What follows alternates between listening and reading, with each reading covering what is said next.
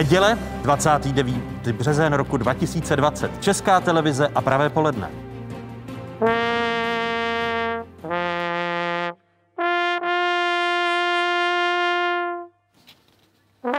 Tóny, které se před několika dny rozezněly nad střechami uzavřeného Uničova.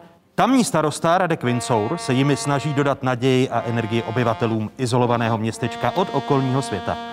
Maximum energie a naděje teď potřebují především obyvatelé a personál mnoha domovů seniorů po celé zemi. Nejméně v sedmi z nich se ve velkém objevila nákaza koronavirem. Ministerské hádky současné situaci rozhodně nepomohou. Jedno z témat dnešních otázek a jaká budou další? Naší velkou nevýhodou je, že jsme velice otevřená ekonomika a jakékoliv šoky podobného charakteru, jako je například tento, na nás dopadají daleko více. Jak se česká ekonomika a česká koruna vyrovnávají s epidemí? Diskuze guvernéra centrální banky Jiřího Rusnoka, předsedy Českomoravské konfederace odborových svazů Josefa Středuly a ekonoma Štěpána Jurajdy. Jakmile se eh, objevila možnost eh, na eh, stránkách magistrátu si objednat doplnění vlastně ochranných pomůcek, tak jsem tak učinila. Jak stát pečuje o lidi v první linii? Diskuze ministra zdravotnictví Adama Vojtěcha, předsedkyně odborového svazu zdravotnictví a sociální péče Dagmar Žitníkové a epidemiologa Rastislava Maďara. Vítejte a hezkou neděli vám všem divákům jedničky z Pravodajské 24. Je tu jedinečný prostor pro diskuzi. Globální zdravotní pandemie se mění v ekonomickou a finanční krizi, varuje Mezinárodní měnový fond. Pandemie nemoci COVID-19 podle Mezinárodního měnového fondu způsobí letos recesi světové ekonomiky, která by mohla být horší než finanční krize v letech 2008 až 2009. The economic impact is and will be severe But the faster the virus stops, the quicker and stronger the recovery will be. We strongly support the extraordinary fiscal actions many countries have already taken to boost health systems and protect affected workers and firms.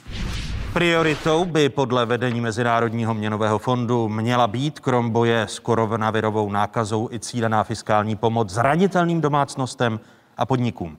Důvod urychlit a posílit oživení v příštím roce. Jedině tak se svět v roce 2021 podle Mezinárodního měnového fondu ekonomicky zotaví. Prvními hosty dnešních otázek jsou guvernér České národní banky, expremiér a bývalý ministr financí Jiří Rusnok. Pane guvernére, vítejte v otázkách. Hezké nedělní poledne. Dobrý den, děkuji za pozvání. Mé pozvání přijal i předseda Českomoravské konfederace odborových svazů Josef Středula. Hezký dobrý den. Dobrý den, hezké poledne. A vítám i ekonoma, profesora Štěpána Jurajdu z CERGE EI. Vítejte, pane profesore. Děkuji za pozvání. Začněme tou jednoduchou otázkou, jaké nástroje na podporu ekonomiky byste v těchto dnech z vašeho pohledu označili za nejdůležitější, pane guvernére? Tak bez sporu nejdůležitější jsou ty, které se snaží udržet uh, tok uh, financí, to znamená tok příjmu, výdajů všech uh, subjektů ekonomických, to znamená domácností, podniků, případně i veřejných institucí, protože to je, to je to klíčové, aby nedocházelo k insolvencím, kolapsům, které jsou de facto předčasné, Eh, které jsou vyvolané pouze nedostatkem likvidity, která je dána těmi vnějšími okolnostmi. A jinak ty subjekty jsou, řekněme, v pořádku a je velká pravděpodobnost, že po té, co odezní to vypnutí společnosti a ekonomiky, tak se zvrátí na nějakou udržitelnou cestu. Takže teď skutečně bojujeme o, o to udržet v chodu to, co se dá z hlediska těch elementárních eh, finančních a ekonomických toků. Josef Středula. Já si myslím, že v této chvíli si uvědomujeme, jak zdraví, jak je silným ekonomickým eh, a důležitým eh, prvkem pro jakýkoliv rozvoj. Já myslím, že opravdu to zdraví je to úplně nejdůležitější a platí to na tu ekonomiku. My jsme si možná do té doby mysleli, že platíme na to zdraví něco, možná, že je to hodně a všechno dohromady.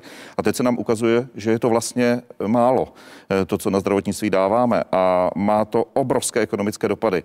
Virus způsobil zastavení ekonomiky, neboli musíme se i do budoucna podívat hodně na to, zda jsme dostatečně saturováni v této oblasti, zda je dostatečné množství peněz právě do oblasti zdravotnictví. To je první věc. Ta druhá, co se týká už té přímé ekonomiky, tak Teď rozhoduje rychlost. Rychlost, jakým způsobem a jakou formou a v jakém čase dostaneme peníze těm, které ty, kteří o ty peníze ze dne na den přišli. To znamená od zaměstnanců, podnikatelů, osob samostatně výdělečně činných. Jakmile nebude hotovost, začne probíhat to, co my už eh, víme a co už začalo. A to, že se snaží ty subjekty lidi propouštět. Propouštět, protože neví, jestli přežijí další měsíc nebo další dva měsíce, to už vůbec ne. A nastává opravdu velmi nebezpečná vlna. Ta se dá zastavit jediným způsobem, že skutečně vláda najde způsob, jak ty peníze dostat do těchto subjektů.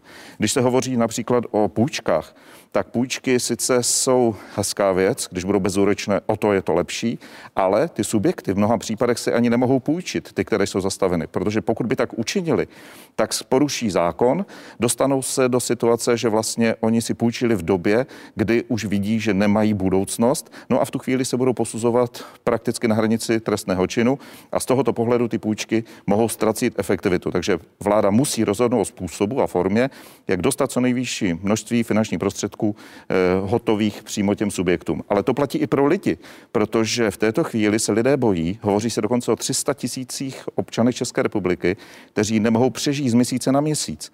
A tady musí dojít k tomu, že lidé dostanou finanční hotovost. To ne proto, že by někdo chtěl trestat stát. Tady se prostě něco stalo, to zdravotní hledisko je úplně první a důsledky to má takové a takové. A v této chvíli my si umíme například představit zastavení eh, půjček, zastavení exekucí, zastavení splácení hypoték, posunutí přibližně o jeden rok, protože si myslíme... My si ke všem těm nástrojům, pane předsedo, že vstoupím do vaší řeči, a... dostaneme. Pan profesor Jurajda, ještě také ta obecná otázka. Jaké nástroje pro podporu ekonomiky byste teď viděl a označil za nejdůležitější? Já budu souhlasit eh, s oběma kolegy tady. Ta reakce ekonomická je vlastně podobná té reakci epidemiologické, protože musíte jednat rychle, jinak vám to kaskáduje, zvětšuje se ten problém. A zároveň ale u těch ekonomických opatření, eh, čím děláte plošnější opatření, tím jsou dražší. Takže jeden způsob, jak vyřešit tu potřebu reagovat rychle, ne složitě administrativně, nemůžou to být zdlouhavá opatření, musí se dostat ty prostředky k firmám, k domácnostem velice rychle. A zároveň někde musíte mít nějak nastaveny ty podmínky.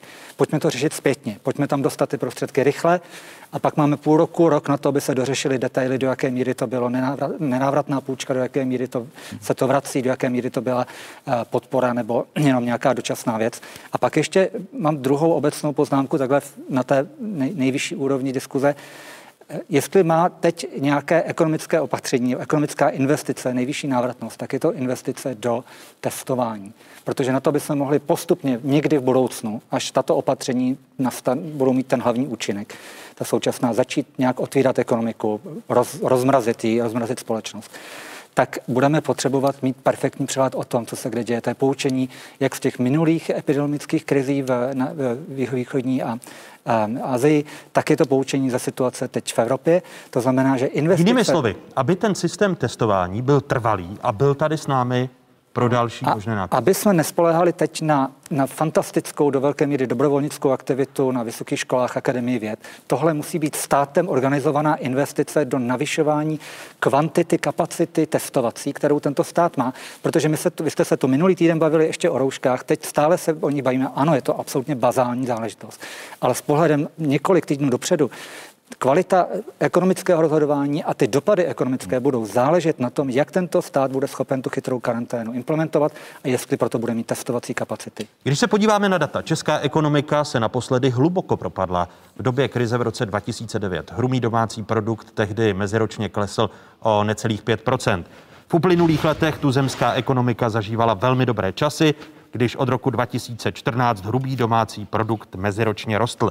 Nejvíce v roce 2015 o 5,3% v roce 2017, jak vidíte, o 4,4% Po následném mírném zpomalení šlo v loni o 2,5% a na letošní rok Ministerstvo financí původně plánovalo růst 2,2% Nová predikce zní meziroční pokles o 5,1% Pane profesore Jurajdo, vím, že to je otázka, která do jisté míry je eh, věštěním z křišťálové koule, ale přeci jen z těch informací CERGE a z těch vašich modelů, které děláte v rámci CERGE, se zdá, že pětiprocentní pokles je stále ještě hodně optimistické číslo. Ano, je to pravděpodobné a potvrzují to i předběžné analýzy u nás i na Národospodářském ústavu Akademie věd, ale to, co je tady podstatné... S těmi pěti procenty pracujete i vy? No, v principu ano, ale znovu, to, tohle nejsou běžné časy, tohle nejsou běžné schopnosti ekonomické věci kvantifikovat dopředu. A také to není běžná recese. To, když, se podívá, když se podíváte na počty nezaměstnaných, které nám za chvilku narostou na 100 tisíce, tak to není přirozená recese, kde prostě probíhá nějaký proces ekonomice. My jsme těm, těm lidem řekli, aby nechodili do práce. Hmm. A do nějaké míry nebudeme schopni uchovat všechny zaměstnanecké vztahy, které bychom rádi uchovali. Takže do nějaké míry jsme to vyvolali a teprve až okamžiku, kdy ekonomiku začneme postupně podporovat, nastartovávat, tak pak se začneme bavit o těch běžných ekonomických mechanismech podpory, podptávky a tak dále. S jakým číslem, co se týče nezaměstnanosti, protože Josef Středula mluvil už o informacích z terénu, že zvlášť ti nejmenší podnikatelé a živnostníci propouštějí své zaměstnance. S jakou predikcí nezaměstnanosti pracujete vy? No, rozhodně v řádu 100 tisíců. Je pravděpodobné, že prostě malé restaurace a tak už, už prostě velkou část svých zaměstnanců propustili. Ale znovu, to, že ti lidé budou na podpoře v nezaměstnanosti, bylo by lepší, kdyby byli na Kurzarbeit, ale pokud budou na podpoře, tak je dobře, protože budou mít automatický stabilizátor v ekonomice, budou dostávat nějakou podporu a v okamžiku, kdy ekonomiku nastartujeme, budou schopni se třeba vrátit do svých původních pozic. Jaká opatření vám teď aktuálně rychlá a přitom smyslu plná chybějí? No, dokážu si představit třeba i odložení sociálních odvodů u zaměstnavatelů, ale s tím, že eh, teprve zpětně vyhodnotím, do jaké míry se to bude doplácet podle situace v budoucnu. Takže byste odkládal sociální pojištění na zam, a i zdravotní pojištění na straně zaměstnavatelů? Jde nám to o zachování likvidity, jak už to řekl pan guvernér, aby ty firmy fungovaly dál. Eh, Josefe Středu, jaké opatření, či jaká opatření vám teď aktuálně od vlády chybějí? Eh, ta první je, že bych očekával třeba už v pondělním jednání vlády, že by zaznělo, že pokud vláda někomu bude sanovat eh, mzdy, to znamená, bude nějaká forma kurzarbeitu či nějakého doplatku, takže jedna z těch zásadních podmínek bude, že ten subjekt nesmí propouštět. Tato podmínka zatím není a mě to úplně zaráží, protože toto by měla být jeden z předpokladů, to, co říkal pan profesor. Druhá věc je, že si umíme představit, že by stát nejen převzal, nebo tady bylo řečeno o tom odložil splátky, ale já si myslím, že by měl převzít v tomto případě i za zaměstnance platbu zdravotního sociálního pojištění. Převzít proto, protože kdyby ji jen odložil nebo odpustil, tak by se to už nezapočítávalo následně třeba do nároku v souvislosti třeba s důchodovým pojištěním. A to není možné, to nesmíme připustit. Musíme být daleko chytřejší a myslet opravdu dopředu. Další věc bych očekával od Národní banky, i když vím, že tento nástroj nemá a přesto děkuji za tu výzvu, kterou dali, a to je, aby se nevyváděly eh, prostředky z České republiky prostřednictvím dividend teď speciálně v tomto čase a ještě v nějakém čase poté. Protože tento nástroj nemá. To já bych třeba očekával. Vy byste ho dal do zákona? Já bych to dal do celá do toho rychlé novely, o které se teď hovoří v poslanecké sněmovně a myslím si, že by tento nástroj, obzvláště v době nouzového stavu, to znamená v předem definovaných eh, situacích, že by měla mít banka tento nástroj k dispozici. Evropská centrální banka už k tomu vyzvala také. Já jsem rád, že následovala názor naší Národní banky, ale musím říct, že já to řeknu na jednom příkladu jedné firmy, eh, kde mě volal generální ředitel, že nechce odvádět žádné dividendy v této chvíli, proto, že ho tomu nutí jeho majitel. A on by to chtěl, rád zastavil, proto ta výzva. A navíc si myslím, že v této chvíli budeme potřebovat likviditu v České republice. Byla vytvořena ta hodnota v České republice a proto by bylo dobře, aby na dočasnou dobu eh, plus nějaký časový úsek poté eh, měla možnost banka takovouto situaci provést, zastavit. Má několik možností, například navýšení, eh, navýšení rezerv bank v tomto případě, ale nemyslím si, že to je ten nástroj, protože my tady potřebujeme ty hotové peníze. Takže my potřebujeme, aby se s nimi pracovalo v České republice. Jaká opatření vám chybějí, pane guvernéra? No tak já bych především chtěl v podstatě vyjádřit vládě, já bych řekl i určité poděkování za to, že po jistém počátečním váhání, kdy se překonával takový ten velmi zažitý český, já bych řekl, eh, rozpočtová prostě střídmost, taková jako až přehnaná, která tady panuje geneticky, tak vlastně ta vláda se vydala velmi razantními opatřeními, kterými se snaží právě zabezpečit to, o čem jsme mluvili, to znamená zachování těch toků eh, peněz, pokud možno udržení pracovních míst v důsledku toho. Eh, my jsme na svojí straně, pokud je o ty banky, my jsme je vyzvali a Vlastně jsme byli jedna z prvních bank v Evropě, pravděpodobně vůbec. Nás následovali další, až teď včera, myslím předevčírem, už ECB dokonce vyzvala banky po Evropě vůbec, aby nevypláceli dividendy. My to v té naší branži, myslím, zajistit umíme, to znamená v bankovnictví a teď jsme vyzvali minulý týden i pojišťovny a další instituce finanční. Co říkáte jejich reakcím? Spokojen s těmi Eh, reakcemi? V zásadě ano, protože většina už se přihlásila otevřeně k tomuto eh, kroku. Ono je to logické, pokud je někdo zodpovědný hospodář, tak prostě nepůjde teď eh, jak si eh, poslat někam svoje minulé zisky mimo tu firmu. Jo? To, je, to by byl prostě dost asi nezodpovědný manažer nebo hospodář, ale pro jistotu samozřejmě si to hlídáme a my máme ty možnosti. My je nemáme samozřejmě do té nefinanční sféry, to už je jiná věc. Když se A podíváme, pokud, jenom, že vstup, se ptáte můžeme, na... ještě, můžeme ještě zůstat u těch dividend, pane, pane guvernére. Když se podíváme na odliv dividend, tak v rámci ekonomických opatření právě lidovci eh, také mluví o tom možném zákonem zmocnění nebo opatření. Podívejme se, o jak velké částce se vlastně bavíme, kolik peněz na dividendách odtéká z České republiky, především matkám do zahraničí. Zahraniční vlastníci, toto je evidence České národní banky, v posledních sedmi letech inkasovali na dividendách 200 až 300 miliard korun ročně. V roce 2013 šlo asi o 210 miliard, v roce 2016 to bylo necelých 295 miliard, loni 299 miliard a nejvíc zahraniční vlastníci z České republiky získali v roce 2018 dividendy tehdy v součtu 312 miliard korun. Vy uvažujete a máte dostatečná opatření a nástroje, abyste zadrželi ty dividendy a chystáte se k tomu, pokud No, vás... my, my děláme konkrétní kroky, pokud se týká námi dohlížených subjektů, to znamená finančního trhu v zásadě. No, my samozřejmě nemůžeme eh, vstupovat do subjektů, které do té naší jurisdikce jaksi nepatří a tam jsem si jist, že to dokážeme. Eh, Tam nevidím prostě zatím nějakou eh, nevstřícnou reakci nebo nějaký vyložený odpor, to vůbec ne. Eh, Tam si myslím, že ano, my to dokážeme určitě, pokud je o banky, pojišťovny, penzijní fondy. Uvítě, uvítal byste nějaké zákonné zmocnění, jako něm mluví lidovci, či... Eh, Já bych byl velmi opatrný s těmito záležitostmi, protože tady jde taky určitou důvěryhodnost české ekonomiky. Musí to být něco, co bude v Evropě, řekl bych, obecně přijímáno. Podívejte se, my jsme díky taky těmto investorům jsme na nějaké ekonomické úrovni. Díky nim tady máme nějaké platy, nějaké daně a tak dále. A udělat teď ze sebe nějakou izolující se ekonomiku, jednak je to porušení, by to bylo porušení, pokud by nebylo vypnuto dočasně nějakých obecných pravidel volného pohybu kapitálu, eh, čili to je třeba velmi zvažovat, jestli se to má dělat nějakým zákonem, ale dovedu si představit nějaké opatření, které tu eh, záležitost zmrazí. Jo? To znamená, řekne teď x měsíců to nedělejte, nebo se to nesmí dělat. Nevím, to je na, na právníky hodně, je to hodně právnická záležitost. Nicméně eh, nemyslím si, že by tady, my nejsme v situaci, eh, že by nás tohle to mělo nějakým způsobem položit. Já si myslím, že naprostá většina firm se bude chovat zodpovědně k svému vlastnímu jaksi eh, fungování do budoucna, k své vlastní existenci. Pan profesor Juraj. Já bych to souhlasil s tou přirozenou cestou práce Národní banky by tady měla dostačovat. Eh, Té likvidity v tom bankovním sektoru je víc než dostatek. Eh, V těch repo operacích je uloženo 2,5 tisíce miliard korun. Takže obávat se toho, že by bankám došla likvidita v korunová, teď není zrovna akutní problém.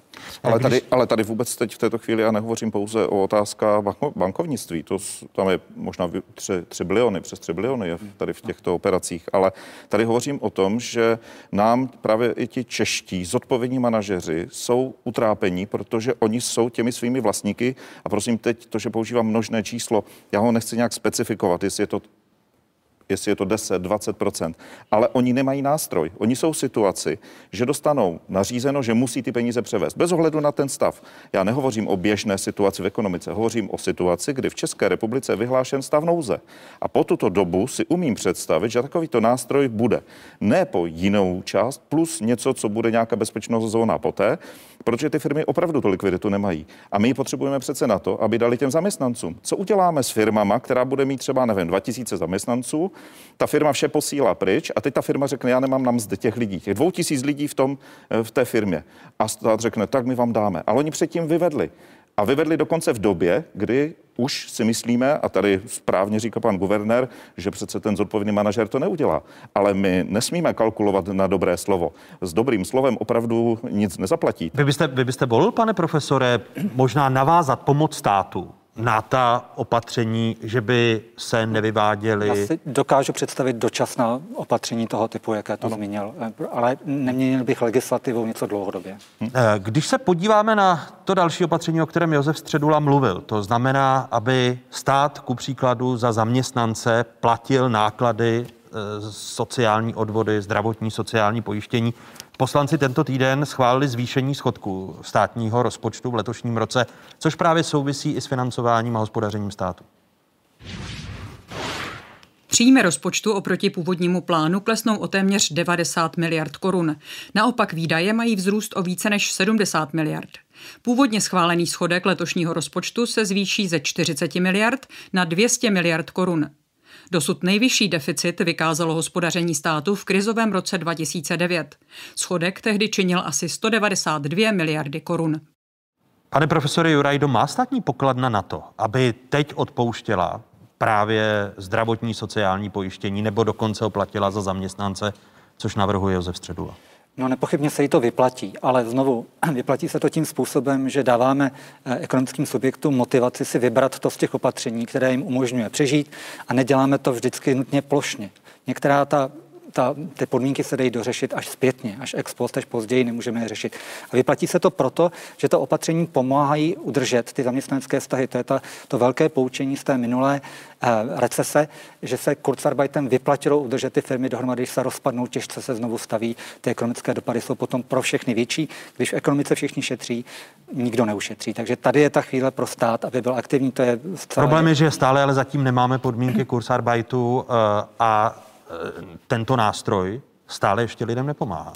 A tady jsme zpátky ještě u jednoho velkého tématu a to jsou data. To je přehled o tom, jak se ta situace vyvíjí. Podobně jako u té epidemiologické situace, v té ekonomické budeme potřebovat úplně jiný způsob sběru aktuálních dat. Nemůžeme čekat čtvrtletí, půl roku, než se dozvíme o tom, jak věci fungují.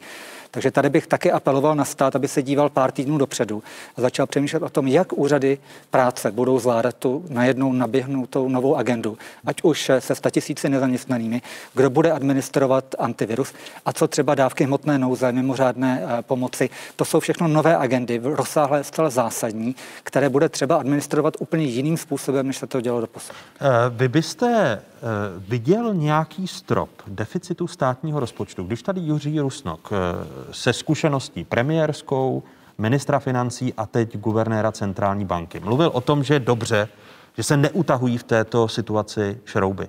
Existuje ale nějaká hranice schodku státního rozpočtu, který by byl drtivý pro finanční trhy pro Českou republiku? V tohle chvíli se tím nezabývíme. Zabýváme se tím, jak jsou ta opatření nastavena, aby nebyla zbytečně plošná, to je, to je jako ekonom vám řekne vždycky také, ale musíme být razantní. Je to jako u té epidemie. Česká republika je na tom dobře. Myslím, můžeme půjčovat, můžeme si půjčovat relativně lacino. Není pravděpodobné, že se to v pár měsících změní. Jiří Rusnok. Eh, Já souhlasím s panem profesorem. Teď, prosím, to je úplně podobné, ta analogie se mi líbí s tou epidemiologií. Prostě neřešme to, kolik stojí eh, prostě roušky. Jo? Teď je potřebujeme, abychom zachránili eh, životy nebo rozložili celou tu věc v čase, aby nám to umožnilo potom zachránit co nejvíce potenciálně postižených osob. Takže eh, my máme fiskální prostor obrovský, eh, tím se netrapme. Prostě... Jinými slovy, když schodek bude 300, 400 když miliard, bude tak, 300 miliard, tak je to jedno. Tak, no jedno, jedno je jedno. Jde vždycky o tu menší zlo, že jo? Je to rozhodně menší zlo, než abychom kvůli uh, ušetření 50 miliard položili uh, polovinu ekonomiky. To je zásadní otázka, kterou kladete. A protože samozřejmě, když navýšíme státní dluh o 20% HDP, bude nám to chybět, až moje generace z roku 70 přijde do důchodového věku. Je, je to důležité, bude to mít dopady. Ale proto, aby jsme vyhodnotili, kde už ta naše investice státní byla dostatečná a kde už je možné začít to nějak pomalu brzdit nebo přicházet na standardní opatření, na to potřebujeme tu situaci vyhodnocovat v reálném čase pomocí dat. Potřebujeme, aby ta ekonomická analýza teď naběhla na podobné úrovni jako ta lékařská, jako ta zdravotní. Já si myslím, že ta situace je taková, že jsme všichni na jedné lodi, do které se s námi nepředvídaných situací někdo naboural a udělal obrovskou díru, do které teď fatálně teče. A v té chvíli řešit, jestli ta plachta, která je nahoře, stála tolik, nebo ta pumpa, kterou to budou čerpat, stála tolik, je naprostý nesmysl. My se musíme zachránit a teď je ta fáze té záchrany. Proto není důvod pro diskuzi o to, jak bude veliký dluh. Navíc Česká republika je ve velmi dobré situaci. Máme 30% zadlužení vůči HDP, což je teda velice dobrá situace. E, následně jsme, kdybychom o jednoprocentní bod zvýšili zadlužení, tak je to plus 60 miliard korun. Jestliže eh, v tomto případě zvýšíme, jak se hovoří o 33%, tak to máme eh, čtyřikrát, v tom máme 29 a něco, takže 29 k 33 je 4%, a to je 240 miliard korun. Vy se ptáte, jak jsme na tom teď? My už jsme teď za 200 miliardami korun. A já jsem rád, že vláda přišla s tím návrhem na změnu zákona o státní rozpočtu. Tak stejně jsem rád za signál poslanecké sněmovny, že je připravena dále o tom jednat. Myslím si, že o tom bude nutné jednat, jestli chceme tu záchranu konat. Ale vždycky si musíme položit otázku, co chceme teď zachraňovat. Chceme zachránit nějaký jeden subjekt nebo chceme zachránit celou ekonomiku? Jestli chceme zachránit celou ekonomiku, tak nebavme se o těchto věcech. Tam nastane potom dále role Národní banky, Evropské centrální banky, jak vládám umožní přístup k těm levným penězům a podobně. My se o tom ještě budeme. Náklady řešíme opravdu, až nastane teď je záchranný mechanismus, všichni pumpám a musíme konat e, záchranu. U pumpy je i Česká národní banka, která ve čtvrtek v rámci svého měnového rozhodování snížila základní úrokovou sazbu o 3 čtvrtě procentního bodu na 1%. Podívejme se na vývoj sazeb. V únoru 2008 byla základní úroková sazba 3,75% V listopadu 2012 klesla na 5% Od té doby Česká národní banka základní úrokovou sazbu zvyšovala a to až do letošního února. V březnu pak sazbu dvakrát snížila až na současné 1%. Centrální banka se ještě před koronavirovou krizí bála vysoké inflace. Ta inflační rizika jsou teď minimální. To jsou zapomenuta, protože řešíme úplně jiný problém. Skutečně to je jako ta, ta nás teď opravdu ne, netrápí. My sice ještě budeme několik měsíců mít setrvačnosti trochu vyšší úroveň inflace, než je, řekněme, náš cíl a jeho koridor toleranční, ale do budoucna bude spíš problém úplně jiný. Budeme prostě se starat o to, aby se ekonomika nějak zpamatovala, a e, podívejte, zdroje... Máte, ob, máte obavy v té souvislosti z deflace? Tedy... E, nemáme, naštěstí nemáme v tuhle chvíli, že my do toho vstupujeme taky zase úplně jiné pozici než řada e, z ekonomik z západní Evropy, kde dlouhodobě byla ta inflace velmi nízká, spíš jako koketovali s nějakou téměř deflací. My přece jenom máme kam se stupovat, takže se nebojím, že bychom tento problém akutně museli řešit. Takže to, to, to ne, ale Eh, inflace v těch měsíčních eh, indikátorech půjde rychleji dolů, než jsme původně samozřejmě za normálních okolností očekávali a té se nemusíme určitě obávat. S jakou inflací pracujete v rámci celého letošního roku? S jakým eh, číslem, pane guvernére? Teď vám to číslo neřeknu, protože to by bylo střílení, ale ta inflace půjde rychle prostě pod trojku, a uvidíme. Teď jsem viděl, vemte si, že jsou tam kromě toho externího šoku eh, vyvolaného epidemii, jsou tam ještě ty doprovodné věci, jako třeba ropa. Jo? Teď jsem viděl nějaký stojan, že tam byla snad ropa za, nafta za 25,90. Tak před třemi měsíci vás to ani nenapadlo prostě. Jo? To všechno bude eh, do toho vstupovat, takže uh, inflace se rychle vrátí někam ke dvěma procentům. Vy, když jste snižovali eh, tu základní úrokovou sazbu o tři čtvrtě procentního bodu na to jedno procento, nejste příliš při zdi na to, jak zásadní problém tu zemskou ekonomiku čeká. Jinými slovy, že to snížení mohlo být razantnější? Ne, ne, ne, ne, ne, to, to musím odmítnout. Podívejte se, my jsme, kdyby jsme vzali ten, ten, tu změnu, a změna je vždycky důležitá v tom bezprostředním ekonomickém vnímání, tak my patříme mezi země, kde bylo nejprudší snížení úrokové sazby. Možná FED, ale nevím, 125 bodů prostě nikdo nemá, protože taky nemají kam se stupovat někteří.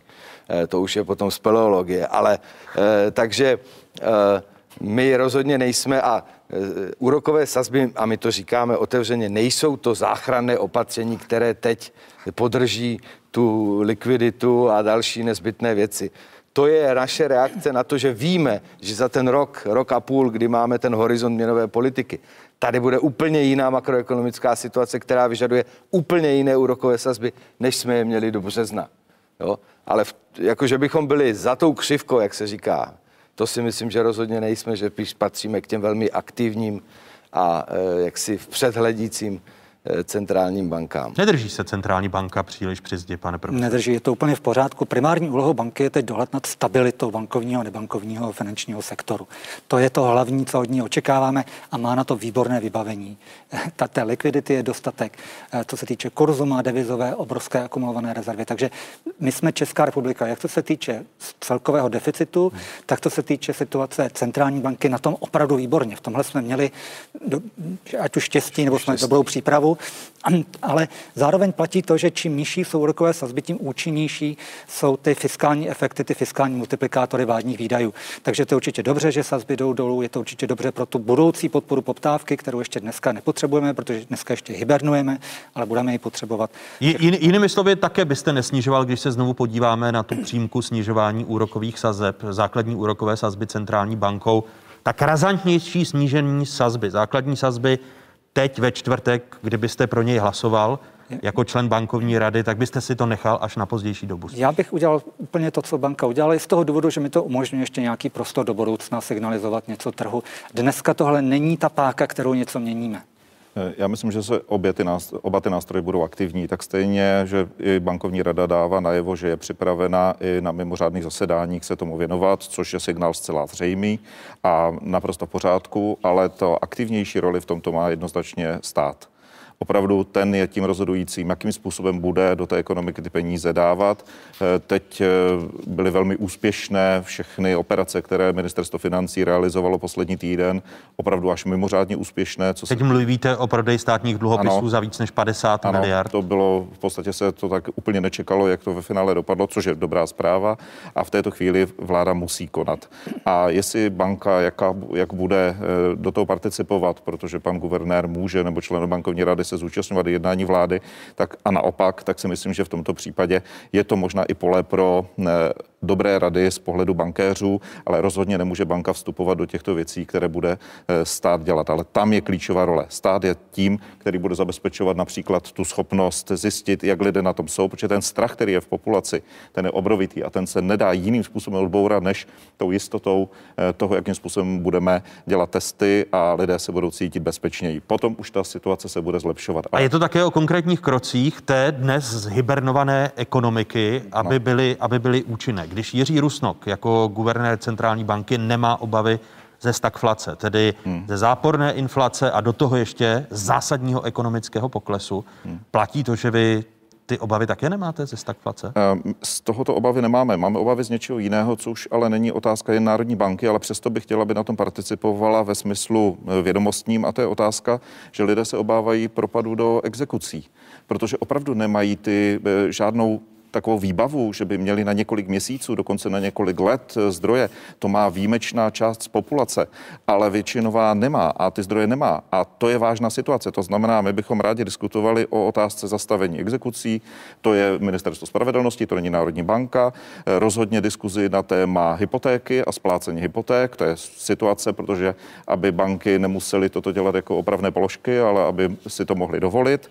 Eh, další věc je samozřejmě otázka půjček, to je stejná situace situace, takže tam musí už dojít k provázání, k diskuzi bankovní sektor versus ta reálná ekonomika a ty lidé se bojí. A jedna z možností, jak se to dá uklidnit, je přesně to, že se dá ten nejen signál, ale faktický stav že se buď to odpustí jedna z možností, ale tady spíš to, že se bez sankce eh, posune třeba ta splátka o jeden rok, kde už bude, eh, předpokládáme, ta ekonomika ve stavu, eh, který bude připodobňovat ten stav ještě na počátku března letošního Insolvence a exekuce zatím mezi těmi vládními opatřeními nejsou. Když ne. si teď schrneme ta aktuální vládní opatření, která vláda přijala v uplynulých dnech a zároveň je schválili obě komory parlamentu, tady je jejich přehled.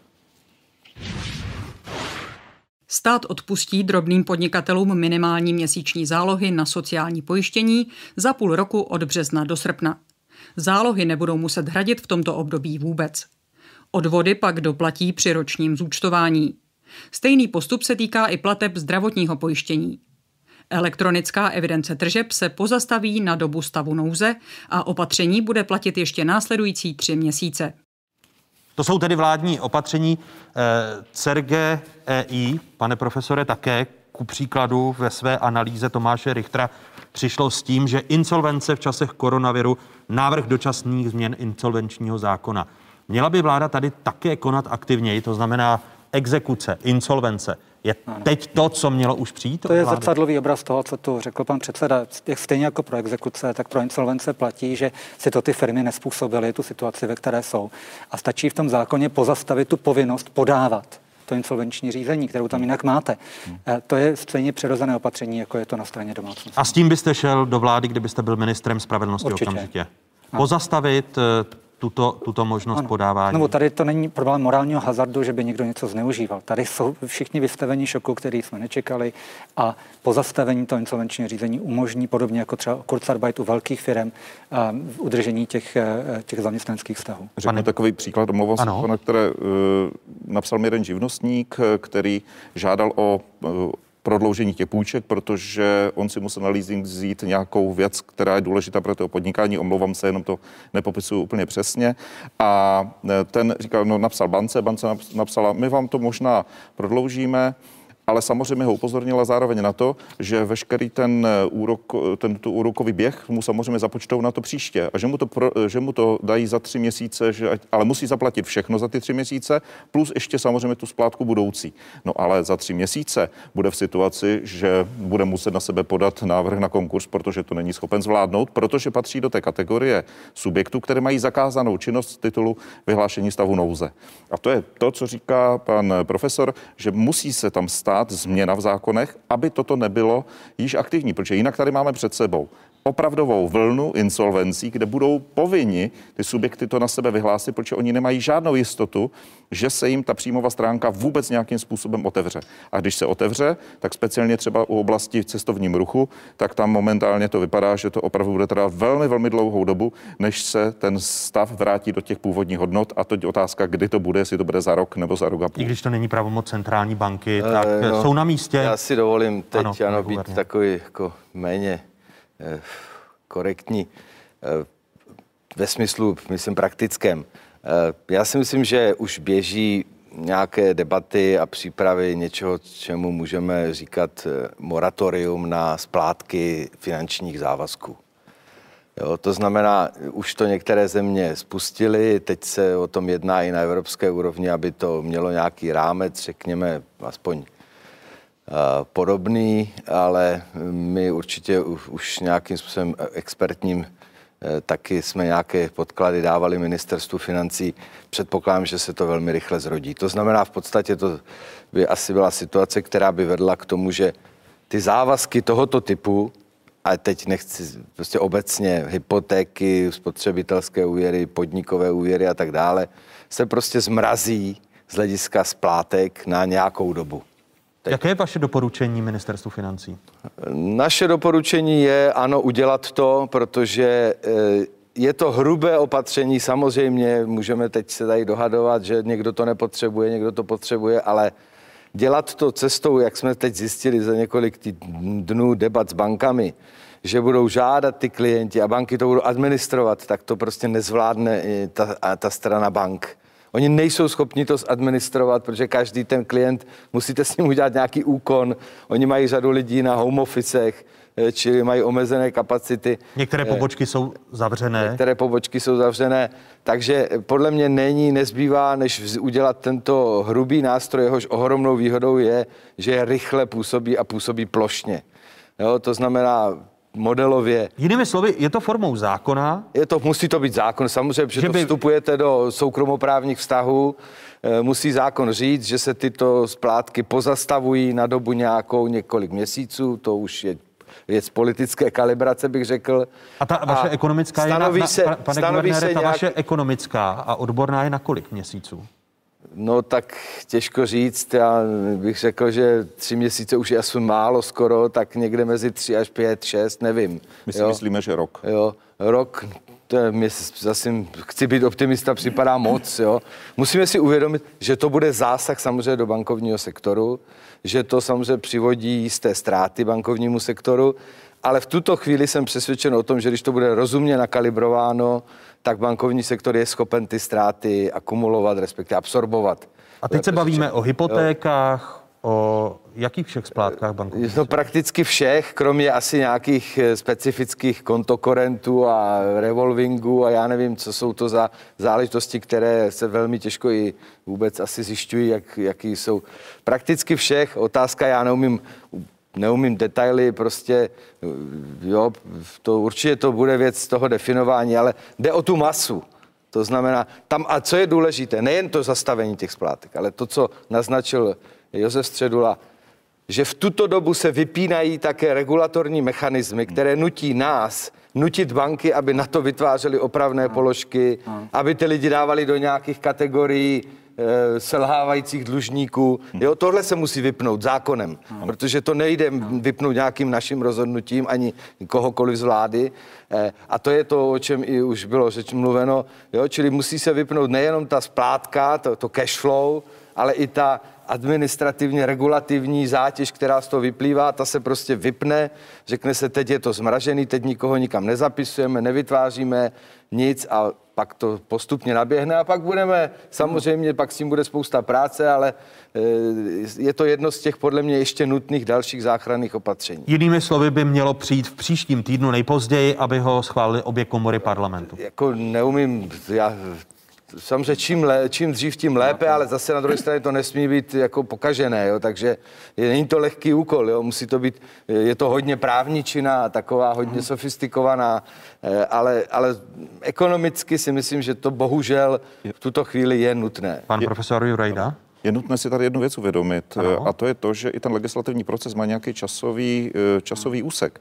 A jestliže se tady bavíme byť o nouzovém stavu, tak se bavíme o řádech týdnů, než ta norma vejde v platnost a účinnost a může se podle ní postupovat. To je 4 až 5 týdnů, trvá i v nouzovém stavu, než se to stane. Nemáme tady zatím ani vládní návrh, vládní návrh vláda no to je to, musí... to po, čem, po čem volá Jiří Rusnok, aby ten, když ten vládní návrh... Pracuje, na vládním návrhu se asi pracuje, a e, samozřejmě existují parlamentní postupy, které dokážou být velmi rychlé. To, to, chci, to chci říct, kdyby to bylo ano. v příštím týdnu, Ale tak do konce týdne pokud, pokud ten zákon opozice... máme schválený oběma komorami parlamentu ve stavu legislativní nouze. Mně se líbí, jak jste optimističtí, jo? Ono to tak není. Podívejte se na tento týden. No, ale to předpokládalo, že už je všechno hotovo, že je všechno připraveno. A to ještě připraveno není. Já jsem rád za ten signál, že se na něčem pracuje, to je dobře, ale musí to být opravdu rychle, protože ten měsíc končí, e, teď nám končí měsíc měsíc, za chvilku přijde výplata a ta výplata už samozřejmě bude zatížena tím, že e, hrozí, co bude dál. Takže se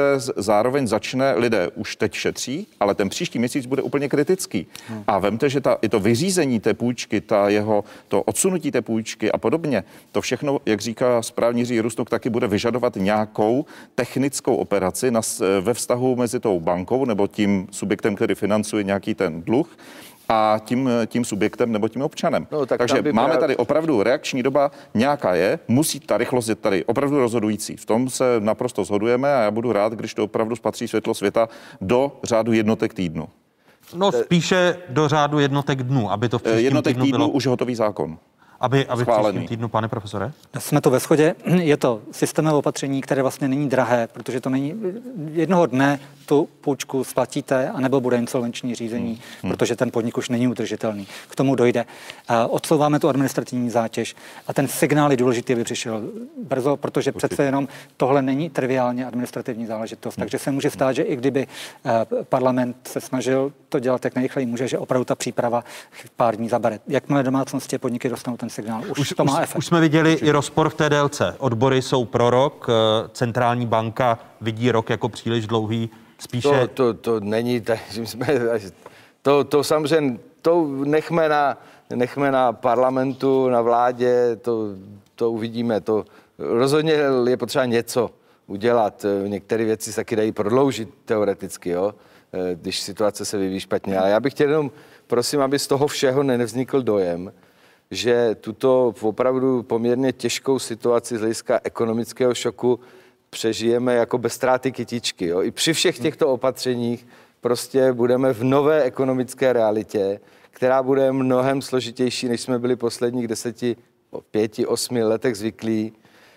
Budeme muset prostě řadu věcí přehodnotit a, a samozřejmě strukturálně se to některých dotkne podstatně víc než jiných. To je třeba mít pořád na paměti a jako ten stát je opravdu jen pomocník, který nám má pomoct to překlenout, ale on za nás tu situaci sám nezvládne. Pane profesore? Já mám ještě doplním takovou dro, zdánlivou drobnost.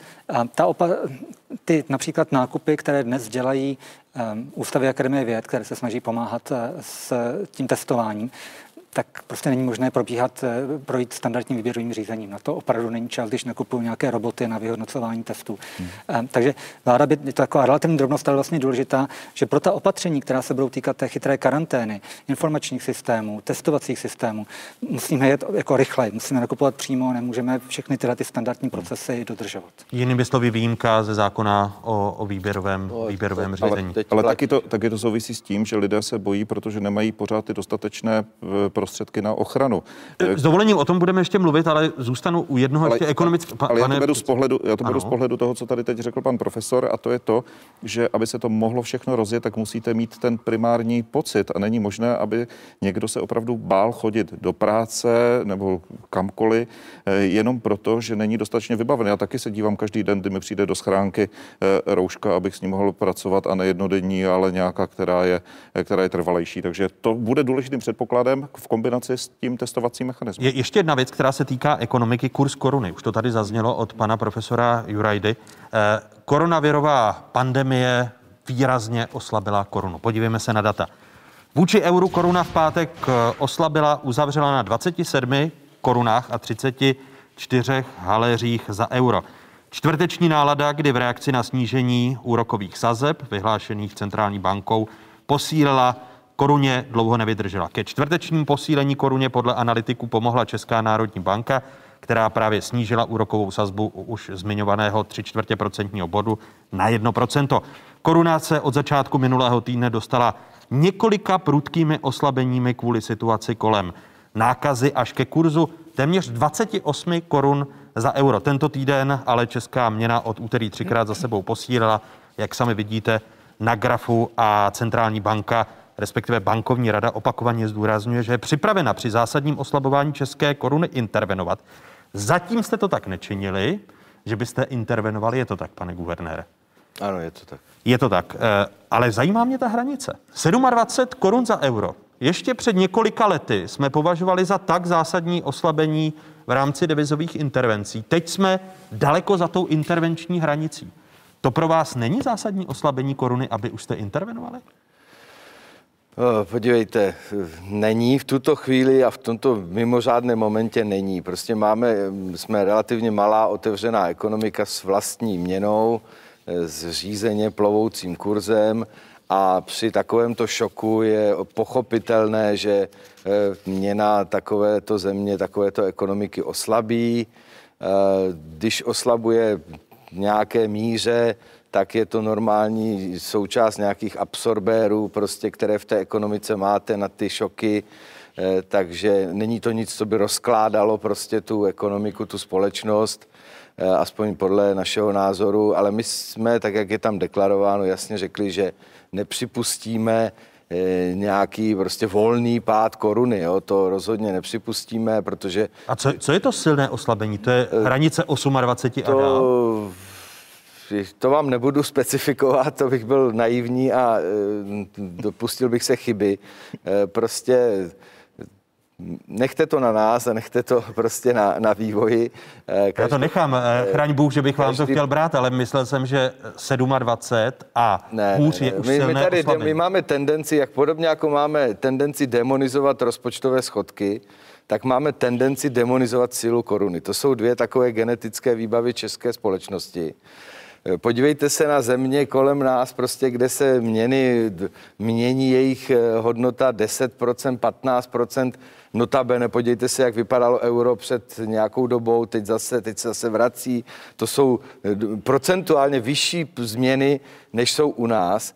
Nemluvím o zemích typu Turecko, Rusko a, e, a tak dále. Pane guvernére, ale, Takže, ale zdražuje to lidem potraviny, zdražuje to i ty základní nákupy. To znamená, když e, koruna oslabí zdražuje, o 10%. Zdražuje to do jisté míry, samozřejmě, ale proti tomu jdou zase jiné věci, které to zlevňují.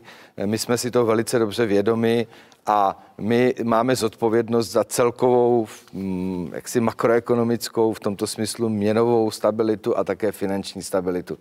My nemůžeme se chovat prostě tak, že neumožníme té koruně vůbec reagovat. To bychom eh, odešli od modelu volného kurzu, který se nám 25 let osvědčil. To se budeme dostávat do pozice nějakého Bulharska nebo Chorvatska s pevným kurzem, kde dneska kolegové řeší poměrně vážný problém, kde vemou ta eura, která budou potřebovat, jo? protože nejsou členy eurozóny a jsou totálně závislí na měnovém oběhu eurozóny. Takže to do toho nás netlačte, prosím pěkně, to by bylo opravdu populismus, na který nepřistoupíme eh, v rámci své zodpovědnosti. A jak říkám, máme, a už to říkal pan profesor, obrovské štěstí, že z důvodu jistých okolností historických máme prakticky když to vemu relativně, jedny z největších devizových rezerv na světě, takže se nemusíme bát o to, že tady dojde k nějaké fatální depreciaci prostě naší národní měny. Takže eh, v tom opravdu bych rád uklidnil občany. Eh, samozřejmě, že k nějakému oslabení došlo, došlo všude kolem nás, eh, ale to nebude mít žádné fatální mm, ekonomické dopady. Prolamování té hranice 27 korun za euro, hmm. která předtím byla tou, kde se centrální banka těmi devizovými intervencemi snažila hmm. udržovat kurz koruny, není teď eh, tak zásadní, aby centrální banka intervelovala? Není, protože teď nás zajímají úplně jiné typy ekonomických mechanismů, než ten takové ty standardní, eh, které banka řeší v přirozených stabilních časech. Takže banka opravdu má velký arzenál se skokovými výkyvy toho kurzu eh, nějak pracovat má ho větší než kdokoliv na světě, skoro, jak už to zaznělo, ale zároveň, kdyby to byl dlouhodobý problém, tak žádná centrální banka to, to nemůže dělat do nekonečná. To, takhle to nefunguje. A zároveň je možné, že ty tlaky budou pokračovat na ten pokles mírný kurzu, protože pokud například ty rozsáhlé nákupy státních dluhopisů finančním sektorem budou kompenzovány snížením těch repo operací, tak se to dá možná považovat za monetární expanzi báze. Ale tohle všechno jsou opravdu druhotné věci a banky na to, jak co se týče devizových rezerv, tak to se týče obrovského rozsahu likvidity bankovní sektoru zcela připraven. Eh, pane profesore, jenom vteřinku. Eh, centrální banka eh, žádala v uplynulých měsících o změnu zákona, už o tom tady mluvil hmm. Josef Středula. V současné zákoně o centrální národní bance jsou obchody s bankami popsány v paragrafech 27, 29, to se bavíme o nákupech státních dluhopisů, které centrální banka realizuje přes banky. Teď vidíme dnes platný zákon. Centrální banka může od bank nakupovat, po případě jim prodávat státní dluhopisy nebo jiné cenné papíry se státní zárukou a právě tyto paragrafy mají podle novel zákona o České národní bance z zákona zmizet. Je to ten, ta novela, kterou eh, schválila vláda, poslanecká sněmovna v tomto týdnu odmítla přistoupit na legislativní nouzi a podívejme se, co v té novele zákona eh, tak, jak eh, je, protože jsou dva sněmovní tisky. Jeden, který poslanci začali projednávat koncem ledna, ten je v prvním čtení a teď v rámci legislativní nouze a je tam paragraf 32, že Česká národní banka může obchodovat s investičními nástroji a dalšími cenými papíry, devizovými hodnotami, drahými kovy, pohledávkami a dalšími aktivitami formou nákupu a prodejů nebo repo obchodů, vkladů, výpůjček, zápůjček nebo termínovaných obchodů. Je nutné teď měnit zákon o centrální bance a dát centrální bance takové pravomoci, jako mají komerční banky? Není to nutné tento týden ale je zcela přirozené tyto moderní nástroje eh, monetární politiky zavést. Tohle není zákon, který by doputoval do sněmovny tento týden, ten je tam několik let a odpovídá tomu, jak funguje to takzvané kvantitativní uvolňování, takové ty nové nástroje centrálních bank, které se zavedly před 10-15 lety eh, na úrovni centrální banky evropské nebo americké. Takže v tomto smyslu ty nástroje nejsou nějak neobvyklé, je dobré je zavést. Zároveň my je teď akutně nepotřebujeme v bankovním sektoru, ale je důležité třeba je mít pro ten nebankovní finanční sektor, pojišťovny a tak dále. Takže v tomhle smyslu to je užitečná věc, která může bance do budoucna pomoct udržet stabilitu eh, celého finančního sektoru. To potřebujeme, protože jedno z těch dalších velkých poučení z té minulé krize je, že to, co opravdu navíc ještě ke všemu, co tu máme, nepotřebujeme, je finanční krize. To, to by nás opravdu už zasáhlo katastroficky. Ale není ten paragraf příliš široce vymezen, eh, protože by centrální banka, teď když to hodně extenzivně vyložím, tak by mohla kupovat i soukromé firmní dluhopisy, protože to, to de facto umožňuje ten paragraf, jak je tak formulovaný. Já bych se soustředil na to, že eh, je to standardní typ nástroje, že zároveň umožňuje bance v případě nějakých opravdu rozsáhlých panik na finančních eh, trzích, tak být tím, tím nákupcem poslední jako instance. Ale zároveň je důležité, aby i v komunikaci s veřejností nenastal dojem, že tu banka kupuje státní dluhopisy eh, České republiky, eh, centrální banka. To se rozhodně neděje a ani dít nemůže. To by bylo porušením zákona i nezávislosti centrální banky. Eh, ty státní dluhopisy nakupuje komerční sektor a banka potom jenom těmito nástroji udržuje dostatečnou likviditu nebo snižuje úrokové sazby.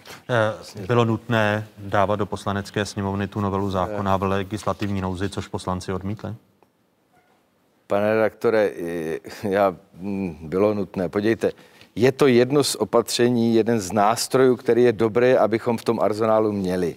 Zvláště, když vidíme, že situace, eh, kterou jsme nečekávali, je tady. My jsme ho začali připravovat před pěti lety, ten návrh. On je, to je v podstatě kopie statusu ECB která má takto definovanou svoji jaksi nástroje v oblasti finančních operací na volném trhu. Otázka je, zda je to správně u ECB, eh, protože ty pravomoce jsou daleko širší než u Fedu. E, dobře, to teď neřešme, prosím. No to bych rád řešil. Není, není to při... správně u ECB? Ne, no, není, není to příliš široká pravomoc, že byste mohla, mohli kupovat e, i firmní dluhopisy?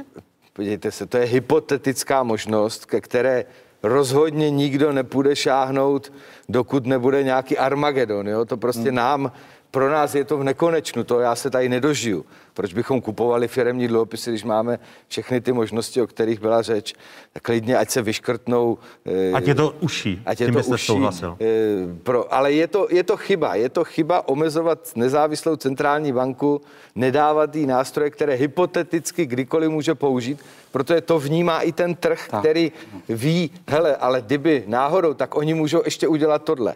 On už to ví. Když to tam nebude, tak prostě ten trh má tendenci, může mít tendenci vás tlačit jaksi do kouta a z, svým způsobem zneužít tuhle tu situaci. Čili já to považuji, my jsme vždycky říkali, schválme tento zákon, dokud jsou dobré časy. Jenomže bohužel to v Česku na to nikdo neslyší. Takže teď je z toho velká aféra, že banka chce kupovat státní dluhopisy. Jak říká pan protože my je primárním trhu kupovat nesmíme, to by bylo měnové financování. Nic takového se neděje, ani dít dlouho nebude. Ale mít to někde v záloze, že vím, že ještě mám někde rezervy v dalších skladech, když bude nejhůř, je správně. To je zodpovědné chování. Stručná reakce, velmi stručná. Já středuli. rozhodně bych podpořil eh, tu možnost na sekundárním trhu eh, koupit státní dluhopisy. Myslím si, že to je správné a dokonce i v tom stavu legislativní nouze, že bych se tomu eh, rozhodně nebránil. Co se týká těch dalších věcí, jak říkal pan guvernér, je tady diskuze, která už se měla vést těch pět let, mohlo všechno být vydiskutováno. Já vítám tu jeho střícnost, že aby tam byla některé z těch nástrojů a ta diskuze musí pokračovat. To bez ohledu na to, jak jsme v současné chvíli musí běžet. Takže já věřím, že k nějaké shodě dojde ve finále, ale ta nabídnutá pomoc ze strany Národní banky si myslím, že nesmírně cená a významná pro stát i pro obyvatel. Eh, I dobré zprávy přicházejí v těchto okamžicích. Radek Vincour, eh, starosta uzavřeného Uničova, eh, kterým jsme začínali, tak dobrá zpráva pro Uničov, že ona celoplošná izolace, karanténa Uničova za několik hodin skončí. A těch dobrých zpráv, které tady máme, je daleko víc. Předně poděkuji hostům dnešních otázek, kterými byli guvernér Centrální banky Jiří Rusnok. Děkuji, pane guvernére. Já děkuji a všem držím palce a držme se. Eh, předseda nejsilnější odborové centrály Josef Středula. Děkuji, děkuji vám za pozvání a všem i vašim divákům pevné zdraví. A děkuji i vedoucímu výzkumnému pracovníkovi Národohospodářského ústavu Akademie věd České republiky, ekonomovi profesoru Štěpánu Jurajdovi. Díky Děkuji. vám. Těším se opět na setkání s vámi a než se rozloučíme s diváky jedničky, Koronavirová pandemie přináší, jak jsem říkal, mnoho pozitivních okamžiků, na které upozorňuje ve své animaci Jaroslav Klimeš. Berte tu následující ukázku jako pozvánku na mimořádné vydání Fokusu, který budeme vysílat v přímém přenosu v úterý 31. března po 8. večer na jedničce a 24.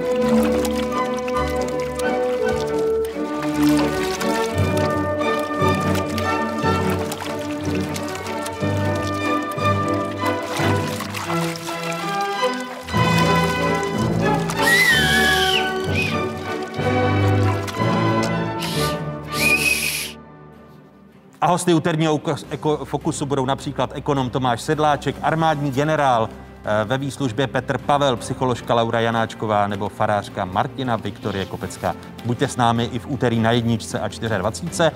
Teď ale buďte s námi na 24. Loučíme se s diváky jedničky. Otázky pokračují po stručných zprávách. Řeč bude o domovech pro seniory, kde se začíná šířit koronavirová nákaza. Kdo podcenil situaci, Hosty otázek budou, jak sami vidíte, Adam Vojtěch, minister zdravotnictví, Dagmar Žitníková, šéfka zdravotnických odborů a Rastislav Maďar, epidemiolog. Dívejte se dál, přepněte si na Spravodajskou 24, kde otázky pokračují po stručných zprávách.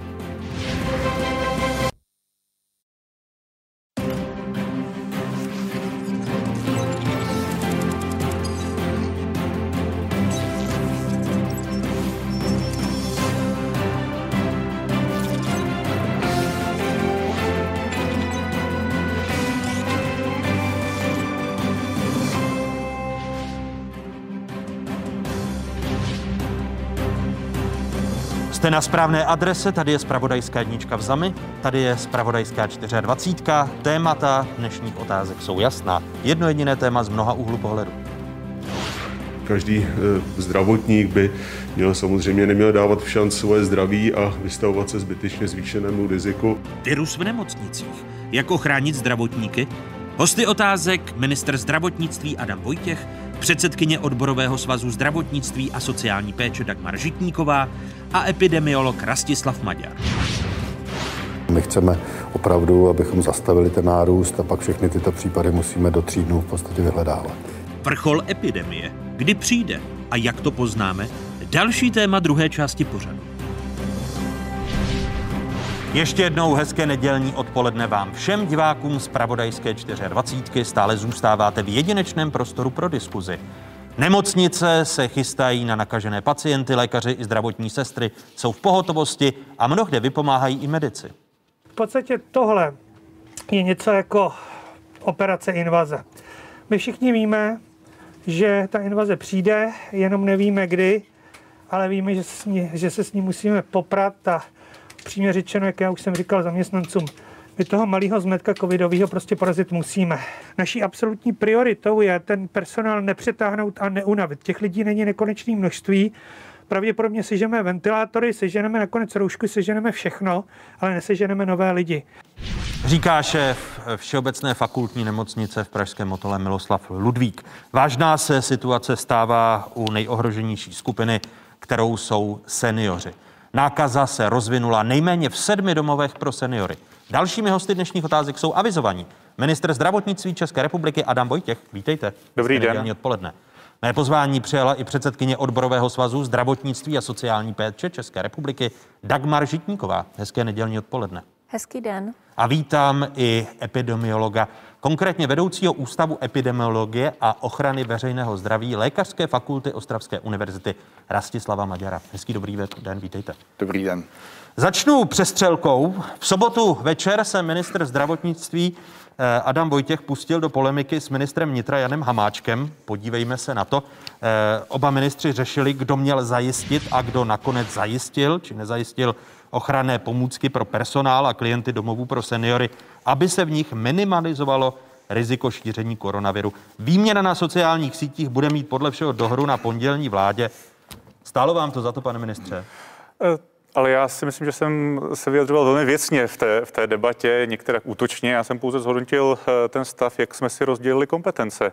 Už vlastně eh, minulý týden na vládě, kdy bylo jasně řečeno ministerstvo zdravotnictví, že bude zajišťovat eh, zásobování zdravotnických zařízení pod ministerstvem zdravotnictví, velkých nemocnic a tak dále. A kraje, případně sociální služby, bude řešit ministerstvo vnitra. Tak toto vláda rozhodla a já jsem to pouze konstatoval. To nebylo žádná přestřelka, to bylo pouze konstatování faktu. Mě mrzelo, že, eh, a to byla vlastně prvotně, že pan předseda Středula, teď který odešel, tak eh, se snažil svalovat tu vinu na ministerstvo zdravotnictví, protože to zkrátka tak není. Jakou dohru to tedy bude mít na vládě? Že se bude centralizovat distribuce, protože Jan Hamáček eh, soudě z toho tweetu stále má pocit, že nejste schopni zajistit ani fakultním nemocnicím a vámi řízeným zdravotnickým zařízením? To není, to není pravda, s tím nemůžu souhlasit. Naše fakultní nemocnice jsou samozřejmě zásobovány, eh, dostávají ty, ty ochranné prostředky, které, které potřebují. Já si myslím, že ten systém takto si sedl, eh, že skutečně eh, zásobujeme krajské hygienické stanice, naše nemocnice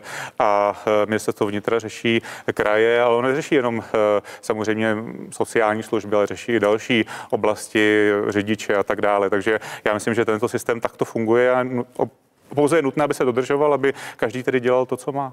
E, proti e, těm vašim slovům, že vše je zajištěno a že jako zdravotnictví jste neměli zajišťovat tu rizikově nejohroženější skupinu, což jsou seniori a služby sociální péče, tak proti tomu se ohradila ministrně průmysl, ministrně práce sociálních věcí, pardon, Jana Maláčová. Ona v rámci toho opatření, které jste přijali jako ministerstvo zdravotnictví, tady jej máme, je toto páteční mimořádné opatření, tak se ohradila a řekla, že nikdo ho s ministerstvem práce a sociálních věcí nekonzultoval. Tady jsou slova Jany Maláčové. Ta opatření byla vydána bez konzultace s Ministerstvem práce a sociálních věcí. My jsme se o tom dozvěděli právě z té diskové konference. E, nicméně to řešení už je v tuto chvíli e, v podstatě nalezeno. Pevně doufám, že vlastně minimálně ta e, preventivní opatření budou na úrovni měření teplot, i když si sama uvědomuji, že to je nedostatečné, ale pokud mi pan ministr zdravotnictví řekne, že to z kapacitních důvodů v tuto chvíli není možné, tak budeme požadovat testování alespoň u těch, co mají příznaky taky. Eh, páteční slova ministrně práce a sociálních věcí Jany Maláčové z ČSSD. Dnes ministrně uvedla několik bodů, které by pomohly řešit situaci v zařízeních pro seniory, která se začíná stávat kritickou. Mezi jinými eh, pronesla Jana Maláčová v rozhovoru pro Českou televizi i tato slova zejména malé domovy důchodců nejsou schopny ty eh, nakažené pacienty eh, nebo klienty, eh, i když mají mírný průběh, izolovat od ostatních, tak aby se vytvořila něco jako centrální nemocniční lůžka pro seniory s nakažením koronaviru, ale i když mají lehký průběh, tak aby byli tito lidé na jednom místě a nedocházelo tam vlastně k možnosti kontamin- nakažení těch ostatních e, klientů nebo personálu v těch malých domovech pro seniory. Aktuální slova Jany Maláčové. Pane ministře, proč jste nekonzultovali to vaše páteční mimořádné opatření se rezortem Jany Maláčové? Tak eh, my jsme potřebovali jednat rychle, protože věděli jsme, že ta situace je poměrně závažná a toto opatření bylo eh, vydáno epidemiologii, bylo vydáno skutečně největšími odborníky v této zemi. To je opatření, které se týká skutečně eh, zamezení šíření nákazy. A, Ale z domovu důchodců zaznívá to, že epidemiologové zjevně nevědí, jaká je situace v domovech pro seniory, že vůbec není možné zajistit to, co se tam píše, plus ještě to doporučení, které jste k tomu mimořádnému opatření dali. Tak nevím, jestli není možné zajistit, eh, zrušit veškeré skupinové aktivity, společné stravování, měřit eh, ráno a večer teplotu. No není možné zajistit dále, izolaci tak... na jednolůžkovém, vy si z toho vybíráte, co se vám hodí. Ne, ne, ne. Izolace na jednolůžkovém pokoji optimálně s vlastní koupelnou. Byl jste někdy v domově pro seniory? Ale my říkáme, že samozřejmě a i tak je to koncipované, je to doporučení, je to vždy podle aktuální situace. Někde jsou, jsou, jsou schopni zajistit a vím, že uh, už toto zajišťují, to znamená nějakou izolaci, nějaká režimová opatření, která jsou velmi důležitá a někde samozřejmě uh, nikoliv, je to nějaké doporučení. My zároveň jsme udělali to, že jsme vytvořili minimálně v Praze, protože tady ta situace je nejkritičtější, lůžkovou kapacitu, uh, 330 lůžek, která jsou vlastně určena pro ty seniori, kteří nemohou zůstat v těch zařízeních, protože zkrátka nejsou schopny ta zařízení splnit ta režimová opatření. Je to lázně, toušení a tak dále, jak jsme to prezentovali. Teď jsme se dohodli na tom, že v Havlíčkové Brodě, kde je ta situace složitá, protože jsou tam skutečně většina infikovaných i personálu a jsou v karanténě, tak přemístíme ty klienty do lázní toušeň. Na tom se teď pracuje, takže skutečně řešíme tu situaci v hodinách, ve dnech, tak, aby to fungovalo, ale nemyslím Nemě, si, nemělo že... to přijít už dřív, pane ministře? A co myslíte teďka? No, všechna ta opatření, protože vy říkáte, že jste museli konat eh, rychle, ale Eh, domovy pro seniory od začátku přece byly a víme, že to je italská cesta. To je ta nejohroženější skupina a teď se to začíná vymyslet. Ano, ale tak my jsme už eh, toto konzultovali s asociací poskytovatelů sociálních služeb ještě předtím, než vůbec ta epidemie eh, vznikla, pan, pan náměstek Primula a i toto vlastně opatření, tato doporučení byla konzultována s panem prezidentem Horeckým za asociaci poskytovatelů sociálních služeb v pátek, takže v tomto směru není to tak, že bychom naprosto ignorovali zahrnovali eh, ty klíčové stakeholdery, ale musíme jednat rychle. Toto jsou nějaká doporučení, eh, aby byla zavedena, ale tam, kde to samozřejmě nebude možné, tak tam jsou připravena eh, ta, ta náhradní lůžka, která jsme vytvořili. Ochránili jsme, pane docente, tu nejrizikovější skupinu dostatečně už v těch uplynulých týdnech? No, my všichni víme od začátku, že uh, to je to klíčové, vy už jste to správně zmínil, že jednak je to ten horribilní scénář, který vidíme nejen v Itálii, ale ve Španělsku například. A jednak jsme si uvědomovali, že uh, jak si ta ochrana uh, není dobrá a myslím si, že od toho Eh, všeho, co se tady teď řeší, to znamená, jak dokážeme posílit, eh, řeknu to, obrany schopnost těch různých domů pro seniory a sociálních zařízení a, a vůbec poskytování nějaké domácí péče a tak dále eh, těmi bariérovými prostředky a i systémovými opatřeními, které uvádí tato, toto opatření. Já nejsem jeho spoluautorem, ale když, i když jsem třeba součástí covidové skupiny pana ministra, nicméně musím říct, že přece, když uděláte něco, co má platit plošně pro celou celou Českou republiku, tak musíte najít nějaký zlatý standard, který se musí dodržet. Ideálně čím víc, tím líp. A potom, pokud jsou nějaké individuální odchylky, tak se to samozřejmě, ně, někteří mají tu možnost to udělat, ty vyčlenit izolační pokoje, někteří ne. A potom se to musí řešit buď uh, podle toho, kam spadá, že jo, s krizovým štábem hejtmanství nebo s někým jiným, uh, kdo to dokáže uh, jak si uh, tomu pomoci. Nicméně, a to vyřešeno nebylo? Uh, já říkám, já jsem nebyl v rámci toho procesu, ale určitě se na to můžeme podívat. Já to můžu udělat u nás v Moravskoslezském kraji, uh, kde teda jsem v té krizové komisi, ale, ale asi by nebylo dobré, aby ta skupina epidemiologů plus, plus skupina expertů z ministerstva stanovila něco, co není, není úplně top standard, a e, potom se říkalo, ale to přece nestačí, tak raději, ať se udělá top standard a potom z něho se e, zvažují individuální okolnosti tam, kde to, kde to nemůže fungovat. Ale e, jestli se bavíme o tom, jaká, nebo budeme bavit o tom, jaká je možná budoucnost našich opatření, tak uh, uvolňovat ta plošná opatření můžeme, až když dokážeme pokrýt a ochránit ty, ty rizikové místa, včetně těch domů pro seniory. A dříve asi, než, než se nám to podaří, tak uh, musíme jako celoplošně celý národ se trošku uskromnit a přizpůsobit. A až potom, když dokážeme vytvořit tu tlustší bariéru, tu zeď, a teď virtuálně to myslím, nebo ani ne virtuálně, ale obrazně, tak až potom si můžeme dovolit postupně rozvolňovat a u, u, ulevovat z toho běžného života. No, protože... Znovu se ptám, jestli ta drakonická opatření třeba na středních a vysokých školách eh, jsme nezavedli eh, dříve, než se tato opatření měla zavést právě v domovech pro seniory, protože o tom eh, po tom pátečním opatření, to pan minister schytává ze všech stran. Například eh, viceprezidentka Asociace poskytovatelů eh, sociálních služeb České republiky Daniela Lusková napsala ministru otevřený dopis, nedělejte z nás blbečky a jsme stále u toho. Nezajištěné ochranné pomůcky pro lidi v první linii a neochráněná skupina v domovech pro seniory? Teď, teď byly, dovolím si tvrdit, prioritní nemocnice a jipky a, a urgentní příjmy. A, a teď už se musí ta, ta hlavní koncentrace soustředit skutečně na, na tyto ústavy. Nicméně to, co někde pozorujeme v praxi, to je taky můžete nařídit systém centrálně, jaký chcete, ale když vám tam bude sestřička nebo jiný zdravotnický pracovník chodit týden s příznaky nějaké respirační infekce, tak tomu nepomůže vůbec nic. Takže musí se to samozřejmě nastavit režimově, musí se dodat, dodat a to skutečně skutečně to je priorita, eh, to, to, to nikdo nespochybňuje do těch různých domovů a, a potom se můžeme bavit o tom, jak, jak ulevit společnosti plošně jako celku. Ale, Znovu kladu tu otázku, jestli už není pozdě. No, prostě ne, nebylo, nebylo, nebylo dostatek prostředků ochranných, udělají se nějaká prioritní opatření. Samozřejmě, když se to udělá hned, tak nějaký problém, my cokoliv uděláme v této epidemii teď, tak ten, se nám to ukáže až za pár týdnů. Neboli opačně, když ten nám bouchne problém, ten nastal před několika týdny. Ano, minimálně dva, tři týdny. Takže vlastně už teď, eh, když se něco ukazuje, tak to nebyla otázka včerejška nebo minulého týdne, ale velmi pravděpodobně to byla inkubační doba maximální, potenciálně plus ještě nějaký čas navíc. No, proto, takže proto určitě částečně, to, částečně to, to může opatření, být. Opatření nemělo vůči, vůči domovům pro seniory přijít daleko dřív, protože před třemi neděli jsem to tady říkal. Eh, jestli náhodou nejdeme italskou cestou, kdy jsme to nechali ty nejohroženější skupiny, což jsou seniori a, a zdravotníci, na pospas eh, koronaviru ale já si nemůžu, nemůžu souhlasit s touto interpretací. Jedno z prvních opatření, která jsme udělali, myslím, že to bylo snad už 9.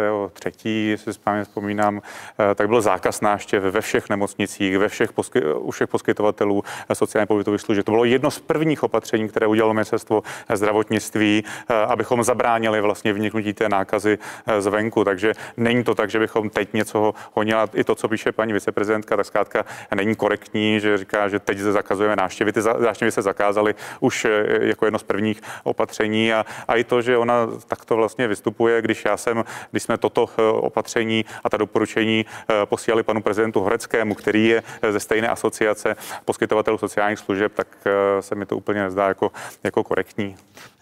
Paní předsedkyně, funguje ta distribuce, když se vrátím znovu k té sobotně noční přestřelce dvou ministrů české vlády se zajištěním těch ochranných pomůcek pro zdravotníky?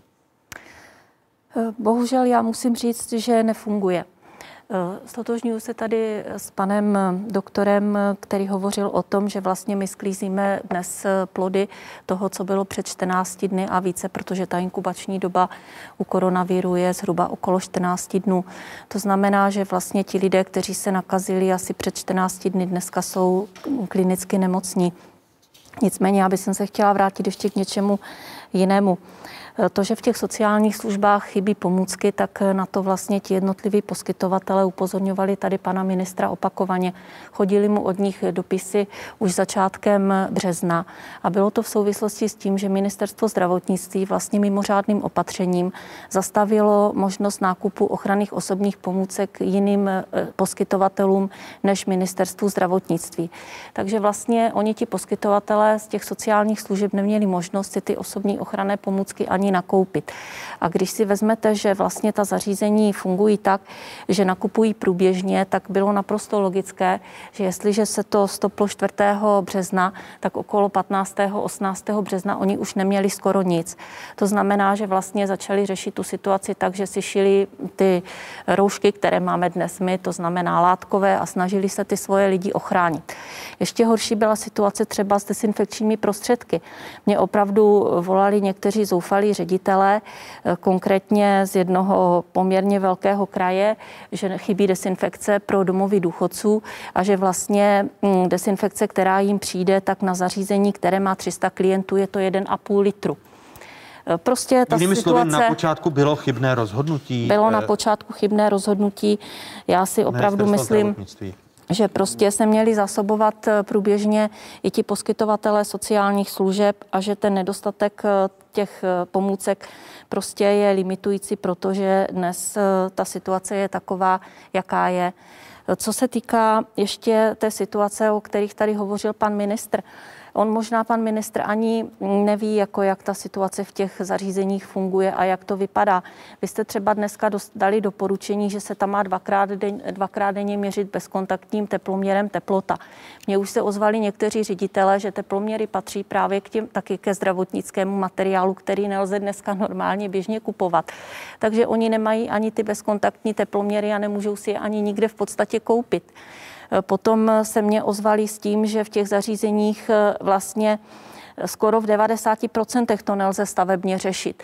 Nelze prostě oddělit ty prostory a nelze oddělit ani ten personál, protože toho personálu je tam kritický nedostatek stejně jako ve zdravotnictví. Ve většině těch zařízení je jedna sestra na 200 klientů. To asi pan minister taky neví. Na druhou stranu jeho ministerstvo dlouhodobě tvrdilo, že ty sestry v těch zařízeních sociálních služeb nejsou potřeba. Ještě před půl rokem jeho paní náměstkyně nám říkala, že vlastně ty sestřičky by tam ani správně neměly být, protože že v podstatě tam žádná zdravotní péče ani skoro není a doma se poskytuje také své pomoci. Jak je to Takže možné, že nejsou ty, tam není ty možné... teploměry a... a ne, jenom jestli si se k tomu můžu vyjádřit, že to, co říká paní předsedkyně, zkrátka není úplně korektní. Ministerstvo zdravotnictví je pravdou, že zavedlo určitá omezení, která se ale týkala pouze uh, respirátorů FFP3. I roušek. Ne. Nikoliv. Eh, žádné takové mimořádné opatření nebylo nikdy vydáno. Eh, týká se pouze respirátoru FFP3, kde jsme skutečně dali omezení tak, aby nedocházelo k jejich vývozu, protože to je skutečně artikl, který je nejvíce žádaný. Žádný jiný eh, artikl, roušky, respirátor FFP2, dezinfekce, teploměry, ministerstvo svým opatřením neomezilo jeho, jeho obchodování. Takže tak to, tak to je, tak to zkrátka je. Takže není to tak, že by ti poskytovatelé nebo kraje nemohli si ta tyto, tyto, tento materiál již dříve nakupovat. Mohli se ho nakupovat už od ledna, protože teď samozřejmě všichni říkají, že jsme to mohli předpokládat, ale je otázka, proč tedy jednotlivé kraje toto nepředpokládali také a nezásobili tyto, tyto zařízení, protože to přece není primárně odpovědnost ministerstva zdravotnictví, aby řešil otázku zásobování sociálních služeb nebo dalších služeb. My řešíme samozřejmě primárně zdravotnictví, řešíme primárně nemocnice, tak aby fungovaly, aby, aby poskytovaly péči, aby poskytovaly tu akutní péči. Ale pokud jde o ty další oblasti, tak přece nemůže všechno řešit v tomto směru eh, ministerstvo zdravotnictví. To je přece naprosto, eh, naprosto logické. A eh, v tomto. Pane ministře, ale tady Bezpečnostní rada státu, když jsem se připravoval, tak tady je, že, že děláte opatření, které se týká i kategorie dezinfekčních Přesně. prostředků.